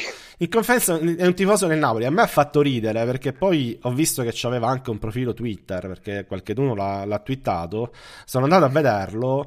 Ehm, ho fatto il click sui suoi ehm, sugli account che seguiva lui, eh, quelli al cui- ai quali aveva fatto il follow, e ne ho trovati davvero di divertenti. Ecco, cioè si va da rubare sul campo, che è un account che c'ha nella descrizione l'antijuventinità è un valore morale, e lui evidentemente segue questo rubare sul campo sul campo a Napoli Sport, a Milik, che deve essere un giocatore che gli piace, Radio Kiss Kiss Napoli, la, la radio ufficiale del Napoli, il Napolista, eh, lo seguo pure io, però l'account quello ufficiale del Napoli, il Napoli a fumetti, che è un, un account che fa tutti i fumetti su, su Napoli Calcio, Napoli Streaming, evidentemente non c'ha eh, Sky o Mediaset, Anna Trieste, ovviamente immancabile, Carlo Alvino, Chiaro, anche vabbè. lui, eh no, vabbè, voi vuoi non seguire Carlo Alvino, il Ciuccio, che è un altro account, un napoletano, calcio napoletano, De Laurentiis, ovviamente azzurrissimo.it, tutto napoli.net e spazio Napoli. Quindi questi sono i, i, i, profili che segue questo Vincenzo Cira. Ecco, a me ha fatto francamente un pochettino sorridere. Poi abbiamo visto anche che c'aveva eh, in uno dei suoi video fatti sulla gazzetta lo sfondo del, del, del suo computer con uh, il Napoli che sollevava una coppa, credo una supercoppa, quindi questo è il giornalista, voglio dire, a, a, volte anche salvare un po' le apparenze, cioè mandare un, un ultra scatenato del genere a fare un, una moviola forse più infuocata del, del mese, non lo so, ripeto, c'ha tutto il diritto di farla, però fa sorridere. Guarda, guarda, io ripeto, a volte ti viene il dubbio, o sono sublimemente intelligenti a un livello che noi non riusciamo a comprendere o sono veramente degli ebeti? no, Auriemma non, non... Auriemma non lo segue comunque, no, eh, mi scrivono, no, Auriemma no. Non seguire Auriemma è un problema, però non sono grandi, cioè, così intelligenti perché comunque bisogna essere rimasti agli anni 80 90 per, cioè, adesso ci sono, c'è internet, ci sono i social, e se tu hai un profilo e sei un giornalista, eh, tranquillamente vai a capire. E se tu segui quello, eh, sei chiaramente di una parte, che non è un male assoluto, però se poi Basta, bastava il nome e il cognome eh, per capire, per avere dei sospetti, però voglio dire, poi... Vabbè, così. Insomma. No, non sono una colpa, non dico... No, no, dico, però è no, classico nome e cognome napoletano. Sì, però insomma non è, non è, il nome e il cognome. No, il no, non è una colpa, è... no, dico, ti poteva già far, far, nascere qualche sospetto, poi se c'hai tutta la tua biografia su Twitter, tutta la tua vita che parla di, di account del Napoli seguiti, anche storici, anche di opinionisti, eccetera, voglio dire. Fa, fa, un po' sorridere. Detto questo, poi la gazzetta che ha fatto dopo la, la, la moviola di, del citato Cito ehm, ha tirato fuori il paragone spettacolare perché francamente questa è una trovata mediatica fantastica per quanto triste il paragone con lo Giuliano Ronaldo del 98 quindi Gesù mio Napoli, Napoli beffato come eh, Ronaldo nel 98 e quanti anni sono passati? Potete fare i conti. Quasi 20. Eh, se quasi 20, 19. 19. 19 anni. 19 ancora viene tirato fuori per parlare di beffa nei... e stranamente poi non hanno coinvolto l'unico che di quell'argomento sarebbe stato eh, titolato a parlare no? che il, il, nostro amico Gigi Simoni l'hanno no, vabbè, lasciato ma... del freezer Vabbè, ma non si fa, dai. Eh. Fai la, la, polemica dell'anno su, su, Ronaldo e poi non lo chiami. E...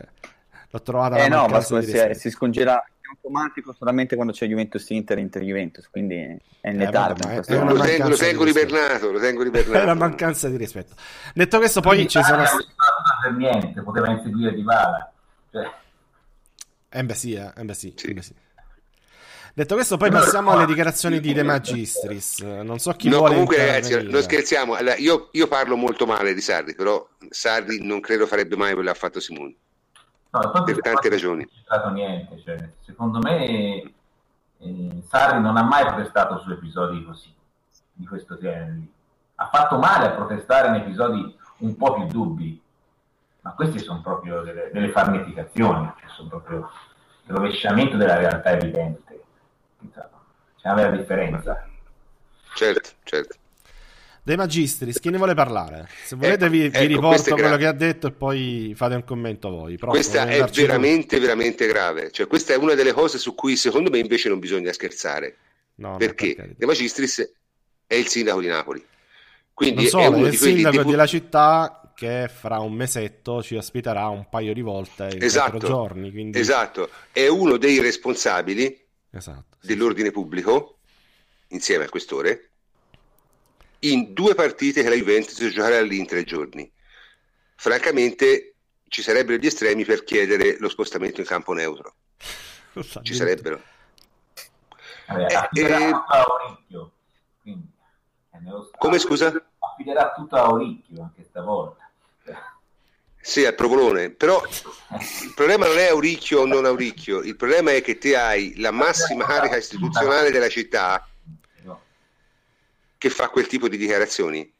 lo vado a leggere, lo vado a leggere velocemente per chi non l'avesse, non l'avesse letto e sì. avrebbe anche fatto bene. Comunque dice, oggi, aspetta, una dichiarazione fatta tramite il suo ufficio stampa, tra l'altro, eh, quindi... Cioè ufficiale? Ufficiale, eh, no. ufficiale, ufficiale. Beh, quindi non parla da tifoso ma da sindaco, eh? Sì, sì, anche se, anche se lui dice parlo da tifoso, però lo fa fare dal, dall'ufficio stampa poi del, del comune. Vabbè, comunque dice, oggi parlo da tifoso come uno dei milioni di napoletani innamorato della maglia azzurra. Tra l'altro qui a Napoli so che non sono così convinti della sua fede, della, sua, della bontà della sua fede. Ne, Vabbè, dai, Vabbè andiamo, andiamo, andiamo, avanti, dai. Ieri a Torino abbiamo subito un torto continuo, senza fine, una gara costellata e condizionata da ripetuti errori arbitrali ed il tutto condito da cori vergognosi contro la città.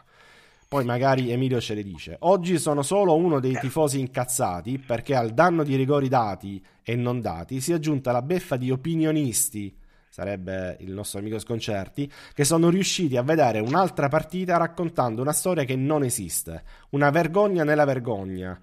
Ma non bisogna mollare, per noi napoletani è sempre tutto più difficile, eh, c'è il vittimismo classico, ci attendono due sfide importanti, Roma e Real. Forza ragazzi, dobbiamo essere più forti di loro e di chi ci insulta, di chi dirige male e racconta peggio. Difendiamo la città e amen, eccetera, eccetera.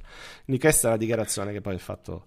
Vabbè, questo è il delirio, cioè nel senso, è, è, è, si capisce come mai a Napoli c'è stata la rivolta di Masaniello, nel senso che è una delle cose più ridicole della storia degli ultimi 400 anni.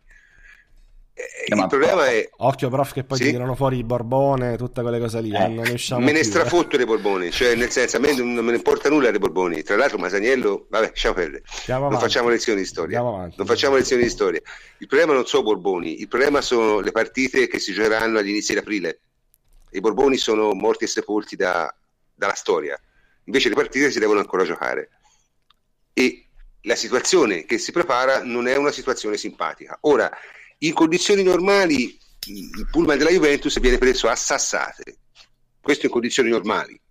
L'anno scorso. Eh, con queste diciamo. pre... Sì, diciamo così. Con queste premesse, con queste premesse, che succederà? Ah, c'è già Higuain eh, perché, che secondo me basta e avanza, eh, senza dire e senza fare nulla. Ma sai, io, io, anche lì sarei per essere anche abbastanza mh, tranquillo. Guaido lascia a Torino, tanto per battere il Napoli basta avanzano gli altri, eh? non è che serve tanto di più. Mm, per quello non, non, avrei la minima esitazione su questo. Il, problema è che cosa sta facendo diciamo, il questore il, cosa stanno facendo il questore e il sindaco di Napoli per garantire la regolarità dello svolgimento della partita. Io questo lo continuerò a chiedere tutte le settimane, perché è una cosa che secondo me va stigmatizzata e va detta subito. Perché, ripeto, in circostanze normali Napoli è un ambiente, diciamo, difficile. Con queste circostanze qui si rischia veramente qualcosa di senza precedenti. E poi voglio vedere una volta che è successo come rimettono il gatto dentro al sacco. Non, poi non è possibile. Eh? Quindi attenzione perché la situazione è, è, è, potenzialmente esplosiva. Io lo dico con estrema serietà questa cosa. Finora abbiamo azzeggiato, ci siamo divertiti, ma questa non è una cosa mh, su cui scherzare. Anche perché Napoli è un posto dove la violenza spontanea, diciamo, non organizzata, popolare se la vogliamo chiamare, ha una certa tradizione. Chiaro? Quindi stiamo un po' attenti, ecco. Tutto qua. Detto questo, prof, eh, la partita è fra un mese. Eh, quella del ritorno, intendo. Quindi c'è tempo probabilmente anche per il Napoli per cominciare a lavorare eh, per, come dire, risanare un pochettino quello che è stato, secondo me, una batosta, un danno d'immagine, eh, comunque un eccesso eh, calcolato, voluto, che però alla lunga rischia di pagare. Perché sto dicendo questo? Perché poi concludiamo così il, il nostro momento eh, dedicato al day after.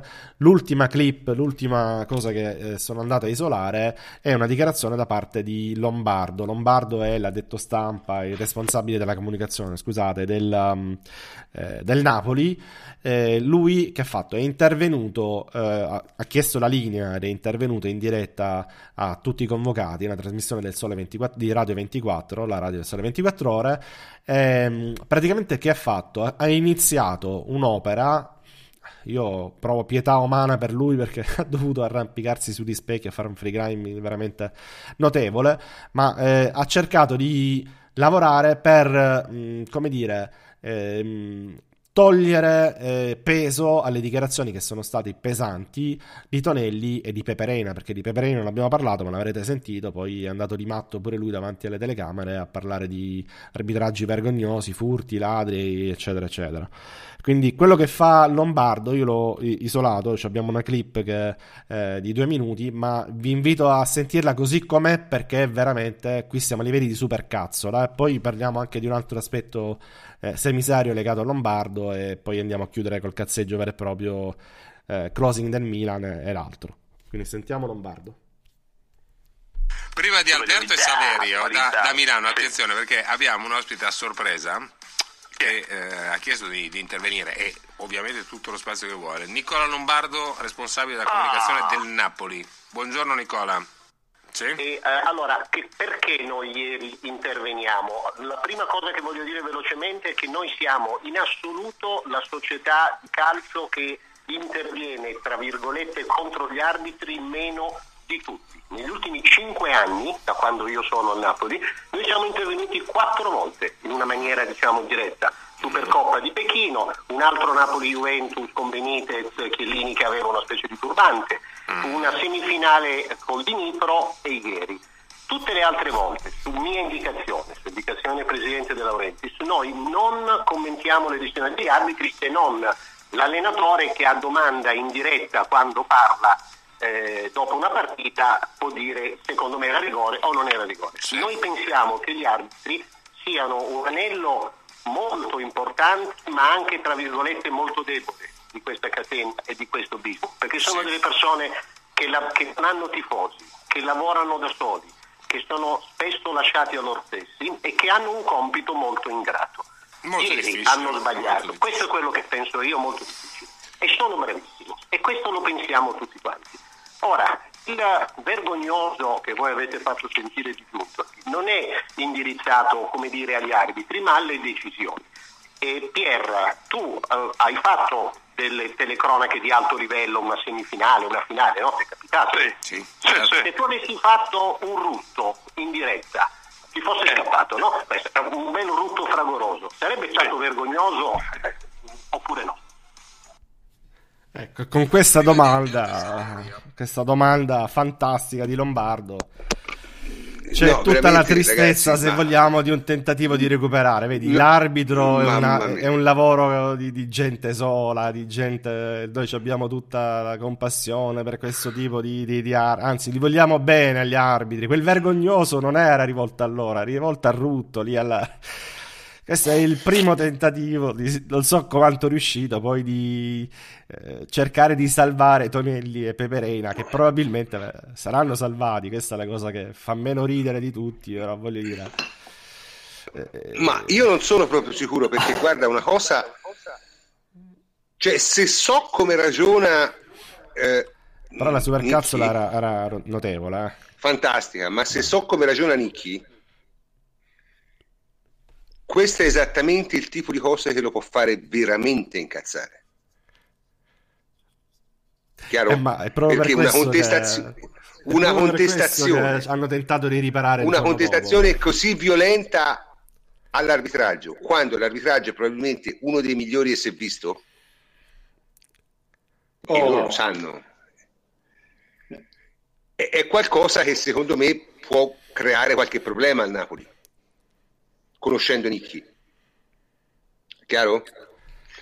E conoscendo soprattutto come ragionano gli arbitri. Allora, ci chiedono che gli hanno risposto poi, ma in realtà eh, gli hanno dato quasi ragione. Cioè, veramente erano spiazzati. Quando uno ti sente parlare, tu hai mai fatto un no, la, telecronaca? La, la, l'hanno, l'hanno compatito, voglio dire. Ok, andiamo avanti. Che altro c'è da dire?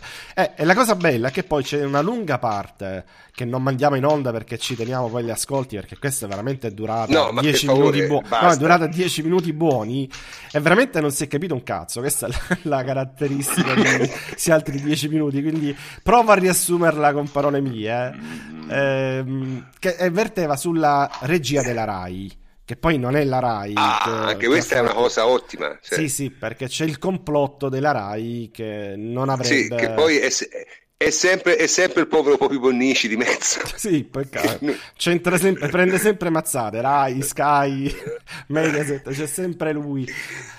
Sì, perché eh, che, sarebbe colpevole di non aver mandato il replay del fallo, presunto fallo su Albiol.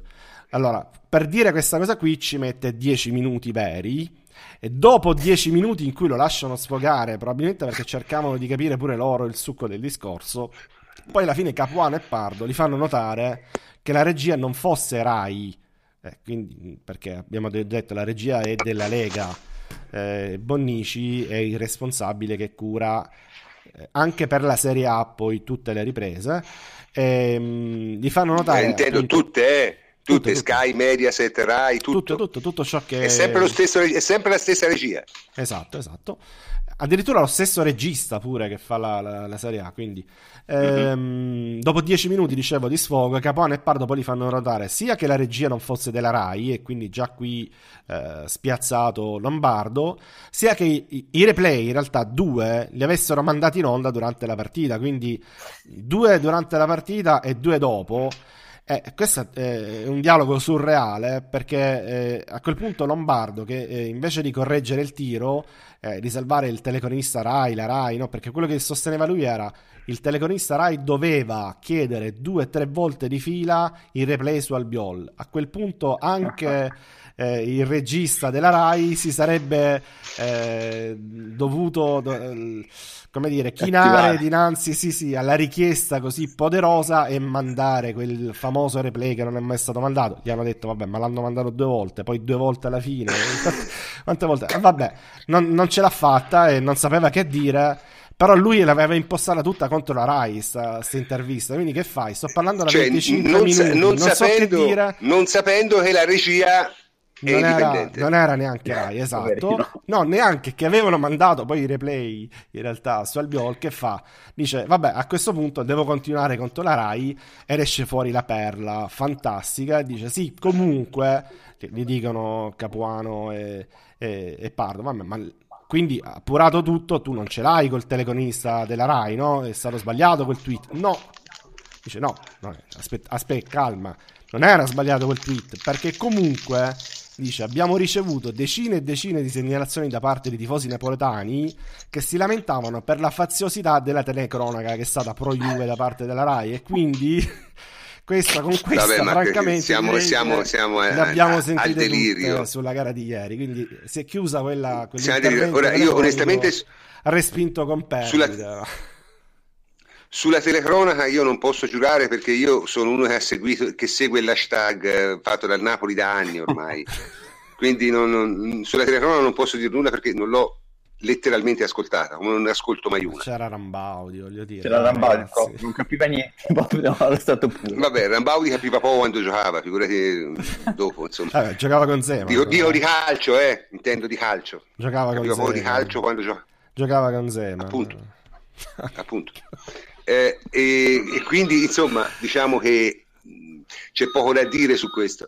No, mi stupisco solo che ci sono tutti questi stipendiati del Napoli che apparentemente non sanno fare il loro lavoro. Cioè, uno Giuntoli non, non, non, non si accorge delle differenze di tassazione fra l'Italia e la Russia, Vabbè, ma al di là di quello, prof, quello che è successo ma, che è insomma, abbastanza è, grave. Sì, sì, è, gente, so, no, no. gente, prende soldi. Eh. Lo so, cioè, lo so. Se facessi così il mio lavoro, mi sputerebbero. Lo so, ma quello che è successo collega, ieri, ripeto, prof, secondo me è no, che non, certo no, attenzione, non... ora non, non, mi fare entrare in queste Aia. cose. Collega è un'altra cosa. collega è un'altra cosa. Eh, Lombardo è un professore a contratto, no? sono un po' diversi. Va bene, va bene. Eh, te, la passiamo, te, la passiamo, insomma, te la passiamo, Non mi fate entrare, non mi fate entrare in questi. Questo, questo era un colpo basso. Un suggerimento, suggerimento per, per, Lombardo: se dovesse mai ricapitare qualcosa di simile nella vita, far finta che è caduta la linea telefonica. Sì, sì, è vero, funziona. Sì, è, è, un sistema infallibile. Ma già si sentiva di merda, tra l'altro. La, Praticamente, la sta, questo è stato, è stato, il sistema è stato inventato 5 minuti dopo che Meucci ha inventato il telefono, credo. Fare come cioè, Fantozzi non... con una con il dottore. Sì. No, pronto? Pronto? Dra- drammatica questa cosa. Comunque, siamo riusciti a metterla a ridere, ma non c'è tanto da ridere. Eh, no, ecco, prof, io posso dire una cosa. Eh, Vai. Allora, tutta questa situazione, eh, a parte che fa veramente deprimere ed è deprimente, insomma, eh, e testimo- cioè, testimonia il fatto che intorno alla Juve c'è sempre un grosso problema arbitrale, perché dopo un arbitraggio giusto come quello di Valeri o come eh, quello eh, con l'Inter, succede tutto questo, il primo che mi viene a dire che noi facciamo male a parlare degli arbitri, lo mando a fare in culo perché non se ne può più, raccomandato perché, una, perché, no, ma perché mh, voglio dire, è una situazione eh, ormai eh, davvero eh, cioè, è imbarazzante quello che succede. Io ho ricevuto oggi dei messaggi da un noto procuratore, e la prossima volta lo sputtano, giuro, che mi parlava di una simulazione di, di Bala e che addirittura eh, se fosse stato un dirigente del Napoli avrebbe chiesto la, la prova TV. Cioè questi sono i discorsi che io sento anche tra gli addetti ai lavori e io non posso pensare che i giocatori del Napoli o i, gli osservatori del Napoli pensino che eh, ci siano tutti questi errori, ci siano stati tutti questi errori in questa partita. Perché alla fine dobbiamo dire che basta che un arbitro arbitri bene la partita e quindi ci dia i rigori o espella un, eh, un giocatore eh, e viene giù il mondo. Perché la verità è che la Juve deve vincere anche senza i rigori, senza le ammonizioni, cioè giocando un regolamento completamente diverso, perché sono sette mesi che ci spaccano le palle con queste storie e la Roma ha avuto 12 rigori, che quello di Dybala, il primo di Dybala sembra cioè, il più grande rigore che ci sia, sia mai stato assegnato. Cioè, io ho visto assegnare dei rigori a Geco quest'anno che cioè, per spostamento d'aria e oh. nessuno oh. si è mai sognato di fare un cazzo di niente. Harry, ti faccio cioè, incazzare io... un po' di più. Uh, di Bala vai, pare... vai, vai. è bello, bello caldo, bello caldo. Di Bala pare che abbia detto poi, tra l'altro, nel dopo partita che Koulibaly eh, gli ha chiesto scusa in campo per quel pestone che gli ha dato, giusto per completare poi se vuoi dare una no, risposta. Ma, quel, quel, ma, che, ma che, cioè, io non, non eh, cioè solo bestemmi potrei addurre a questa discussione. Eh, sì, però Perché... sai Henry, una cosa va detta, cioè non è che parlare degli arbitri cambia le cose o aiuta, eh. No, no, però noi dobbiamo mm. comunque dire la nostra e non si può non parlare di quello che succede. Cioè, dopo la partita di Genoa, che la Juve ha giocato malissimo, ci sono stati gol in fuorigioco, un rigore su Mandzukic, enormi cioè, e nessuno ha detto nulla.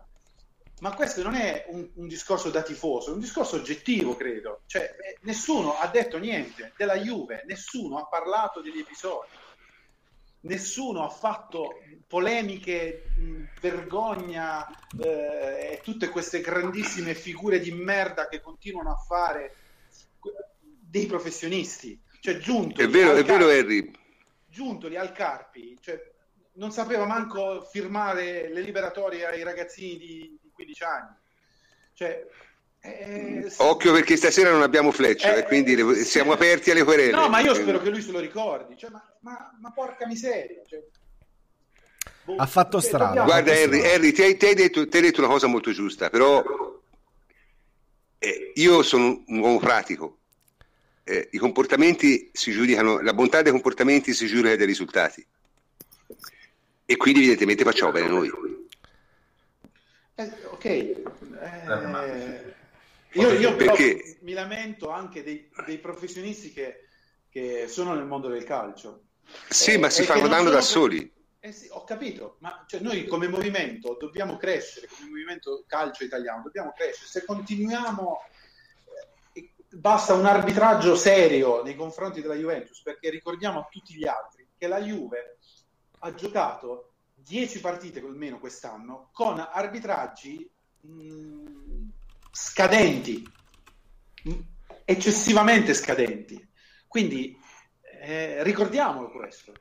Una volta all'anno, ricordiamo, sono sei mesi che... Ma ricordiamolo, ma voglio dire, il problema lo sai qual è? Il problema è che è giusto magari dirlo, è giusto che anche noi da, micro, da questi microfoni si dica ogni tanto, l'abbiamo detto, lo diremo altre volte, ma la strategia della Juventus a livello societario è impeccabile. È no, impeccabile. Ma infatti io non dico nulla alla Juve. Io, la, la Juve è impeccabile, cioè anche a livello comunicativo. Anche a livello comunicativo è impeccabile. Cioè, ieri sera su Juventus Channel, in una partita del genere, hanno invitato il vincitore di Sanremo, che è tifoso Juve, gli hanno fatto eh, regalare una maglia firmata da Buffon, che è di Carrara pure lui, sì, in una partita del genere. Capisci? Cioè, questa è, è, è, è secondo me una, una, una, evidente dimostrazione di serenità, è un po' quello che dice Iellini, cioè queste polemiche fanno male solo a chi le fa. Certo, in qualche occasione magari ti gira un po' i coglioni, però alla fine se fai la somma, insomma, eh, sei primo classifica, sei con un piede e mezzo nella finale di Coppa Italia, sei con un piede e tre quarti, secondo me, nella, nei, quarti di, Coppa, di Champions League. Stai giocando bene. Cioè, alla fine poi se a Napoli fanno le supercazzole, ma che ce ne frega, insomma, alla fine... Scusa, prof. Sì. Io credo che lo scopo comunque non sia quello di condizionare gli arbitri contro di noi la prossima volta o a favore di chi si lamenti. Io ci penso ormai da anni, secondo me l'unico scopo che puoi raggiungere è che in un determinato momento riesce a schifare i giocatori tecnici della Juventus di tutto questo. Perché io sinceramente eh, lo ricordo. Questo... Cioè, quello che è successo col Porto, con il presidente che prima di invitare Marotta a vedere il museo del Porto ricorda come il Porto fu derubato nella finale del 1984 e tutto quello che hanno detto dopo non è stata solo una cosa italiana in questa settimana il Porto si è lamentato dell'espulsione, cioè, in maniera piuttosto ridicola. Quindi questa cosa proprio a macchia d'olio. E aveva fatto tanto pensare eh, lo schifo che dovevano aver provato i nostri giocatori nel 98 con le polemiche del post Ronaldo, perché io come giocavo la Juventus la finale contro il Real Madrid me lo spiego solo da una squadra schifata, cioè non ne potevano più. Non so se vi ricordate quella partita. Sì, però mi sembra molto diverso. Eh, sì, però, mi sembra molto diverso. È vero, perché lì comunque qualche cosa, seppur costruito, ce l'avevano. Probabilmente eh, in questo momento i giocatori Juve non credono a nulla, se ne fregano, come dice Chiellini. Però no, io non vedo uno scopo di condizionare un arbitraggio futuro, perché effettivamente gli arbitri possono solo solidarizzare con, con, con, con Valeri, perché ha avuto la, eh, un rospo e l'ha, l'ha, l'ha, digerito insomma nel modo giusto. Eh, quindi non vedo uno scopo, non vedo scopo di avere un arbitraggio favorevole la prossima volta, perché avranno... No, no, ma guarda Emilio, secondo me... Scusami, io... rovinare la, la, percezione dei propri meriti agli Juventini. Con molti tifosi ci riescono, va ammesso che c'è una grossa fetta di tifosi che che, che, non riesce a dire mi diverto a tutte queste polemiche e ci sta male. Ora magari non sarà... Io lo capisco, però... però, ci... però... di dare del ladro eh, perché è Juventino l'ha partito. Oh, a proposito... Lo capisco. A proposito di querele e di quant'altro. Eh, qui c'è Sandra Milo nella chat. Salutiamo Sandra Milo. Eh, sì. Che insiste. Sandro? Sandra, si Sandra, Sandra, Sandra, Sandra, che eh, insiste per farci parlare, io a questo punto non posso esimermi, visto tanta insistenza, di Paolo Riguori, perché poi si iscrive anche lui al ruolo eh, Ragazzi, stracciolo video... per favore, no, no, stracciolo, no, no, dai. No, dai. È, stata, è, stata carina perché quantomeno dice allo Juventus Stadium, Stadium, anzi, quello che è successo ieri è routine.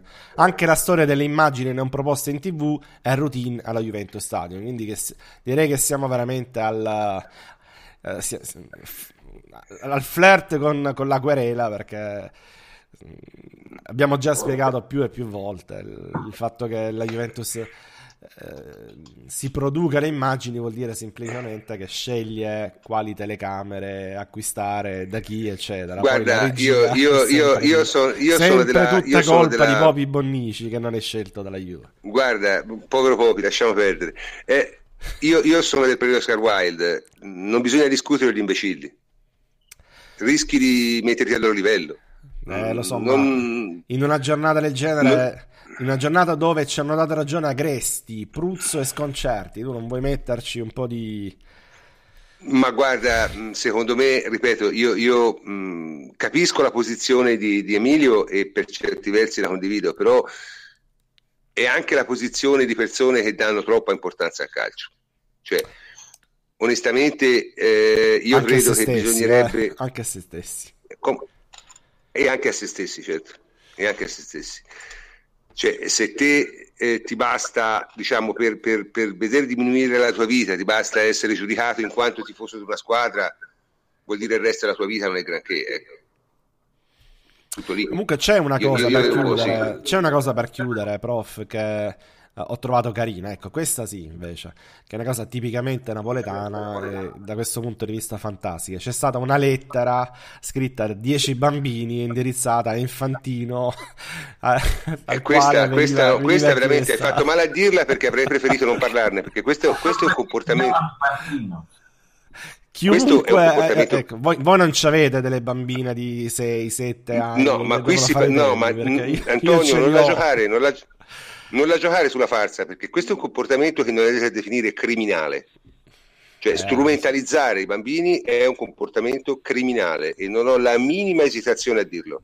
Già mi fece indignare quelle foto che girarono, che spero siano false, de- de- della maestra di scuola che scriveva sulla lavagna, spero siano false e non ho mai No, verificato. vere, vere. Erano vere, meglio, meglio così. Quella è roba, uno che fa una cosa del genere non deve più mettere piede in un'aula scolastica in tutta la sua vita, mai più. Eh, gu- googlate È la, la lettera, ragazzi, non la leggiamo in diretta perché andiamo veramente. No, è una cosa, è una cosa folle, è una cosa folle. C'è la strumentalizzazione dei bambini, ma, ma- ma è criminale. La lettera è di criminale 10 questa. ragazzini feriti dal. Cioè, questa è criminale. Nel senso, siamo qui, sia- ecco, qui secondo me bisogna tirare la riga. Su questo sì. Su questo sì. Perché se si arriva al punto di, di- di- dare come notizia una cosa del genere, veramente si è toccato il fondo della merda più merda che esista. No. Perché, ripeto, strumentalizzare i bambini è una cosa ignobile ed è anche un reato, tra le altre cose. Quindi eh, passiamo oltre a questa storia qui perché sennò divento, divento veramente mh, sgradevole e, non- e non mi piace. Non vorrei concludere la serata con, eh, con una cosa così triste e squallida. Eh, invece direi di chiuderla in una cosa un po' più degna, cioè nel senso, ragazzi, il closing del Milan il primo d'aprile. Cioè, non è possibile, una cosa del genere è, è- è- è- Ecco, grandiosa. Non, ci- non ci abbiamo Fleccio, te lo ricordo, quindi in chiusura. Non lo so, però guarda, veramente fantastica. Cioè, qualunque essa sia, io non voglio nemmeno parlare di- di- di- di cose tecniche, di cosa sia un closing, ma fissare il prossimo closing del Milan, il credo sia il settimo o l'ottavo rinvio, eh, perché così, e fissare il prossimo, quello definitivo, il primo d'aprile, ma veramente eh, Sì, è una cosa è un, colpo di, è un colpo di teatro fantastico. Questo. È una genialata di Berlusconi, l'ultima. Ma non lo so, io boh, Ci lascia No, forse con questa perla. Sì, sì. No, che tra l'altro veramente ha detto bene Davide, cioè, sembra veramente sia una società di Lega Pro. Cioè, passa di mano una delle più grandi società storiche italiane e non si sa assolutamente un tubo di nulla. Ma tra l'altro è... Vi ricordo quando Vai, c'era vai, la Davide. questione Parma, prof, che dicevano, eh, adesso bisogna sapere sempre chi sono gli investitori e tutto. Esatto, esatto. Qua siamo al ventesimo, come hai detto tu, slittamento del closing e ancora no- non si sa chi, chi andrà teoria, a comprare. in teoria non lo sa neanche Berlusconi chi, chi sia. Forse lui stesso. Quindi, Continuano a mettere caparre ogni due mesi. Alla fine Buoni, buoni, buoni, buoni. No, vabbè, eh, lì sai, la, la- la spiegazione l'abbiamo data in tempi non sospetti, quindi è inutile ripeterla. è inutile ripeterla. Eh... Ma comunque seriamente dispiace per i tifosi. Caparre offshore. Buoni, Questo trattamento buoni. qui è... Ma sai, i tifosi sono, sono, estremamente incazzati e hanno tutte le ragioni per esserlo, mh, mm, per una volta. Eh, comunque, ripeto, secondo me la cosa grandiosa è il primo d'aprile. L'altra cosa, niente male, è l'ultima prima di chiudere questa trasmissione estremamente lunga e estremamente articolata, è il lamento di Garzia. Io pensavo di essermi liberato del violinista, ma a quanto pare non c'è niente da fare, insomma. Continua a ricapitarci e pare che abbia detto, ora io questo non l'ho seguito molto, quindi correggetemi se sbaglio, eh, la Juve ci ha dato Evra rotto. Sì. Non l'hai visitato? Poi, a, a, parte che non gliel'abbiamo dato, ma si è liberato. Vabbè. Sì. Cioè, non è che la Juve gli ha dato Evra, Evra si è liberato del suo contratto con la Juve e loro, e loro l'hanno scelto. Cioè, ma poi, prof, ha avuto un infortunio muscolare. Che cosa si è rotto? Cioè, cosa abbiamo dato di rotto? Cioè, non si capisce. Cioè, boh. Poi dopo dovrebbe prendersela con i propri medici. Cioè. Eh sì, ma sai, anche lì hanno perso, 5, hanno perso 5 a 1 in casa. Le abitudini okay. sono dure a morire. Ha perso male, sì, male, male, male, male, male. Male, figura di merda. E, capito? Quindi Garcia è stato tre anni nel campionato italiano e è abituato a campare scuse. È l'unica cosa che mi posso, che mi posso dire. Comunque, davvero, ragazzi, è mezzanotte e venti, siamo andati ampiamente oltre le nostre abitudini. Eh, direi che è arrivato il momento di chiudere, quindi ringrazio tutti i miei complici a partire dal plenipotenziario Antonio Corsa e si è assunto diciamo, il carico di questa trasmissione. Ciao Antonio. Ciao a tutti, la prossima la facciamo di calcio, eh? promessa. Sì, sarà bene. e, Enrico Ferrari, ciao Henry. Ciao, buonanotte a tutti. Eh, Davide Ferruzzi, ciao Davide. Ciao prof, buonanotte a tutti. E, e infine dalla sua caverna Emilio Triglione, ciao Emilio. Ciao, buonanotte a tutti. Eh, io sono il professor Cantor e anche questa sera vi saluto. Ci sentiamo lunedì, lunedì prossimo. Arrivederci.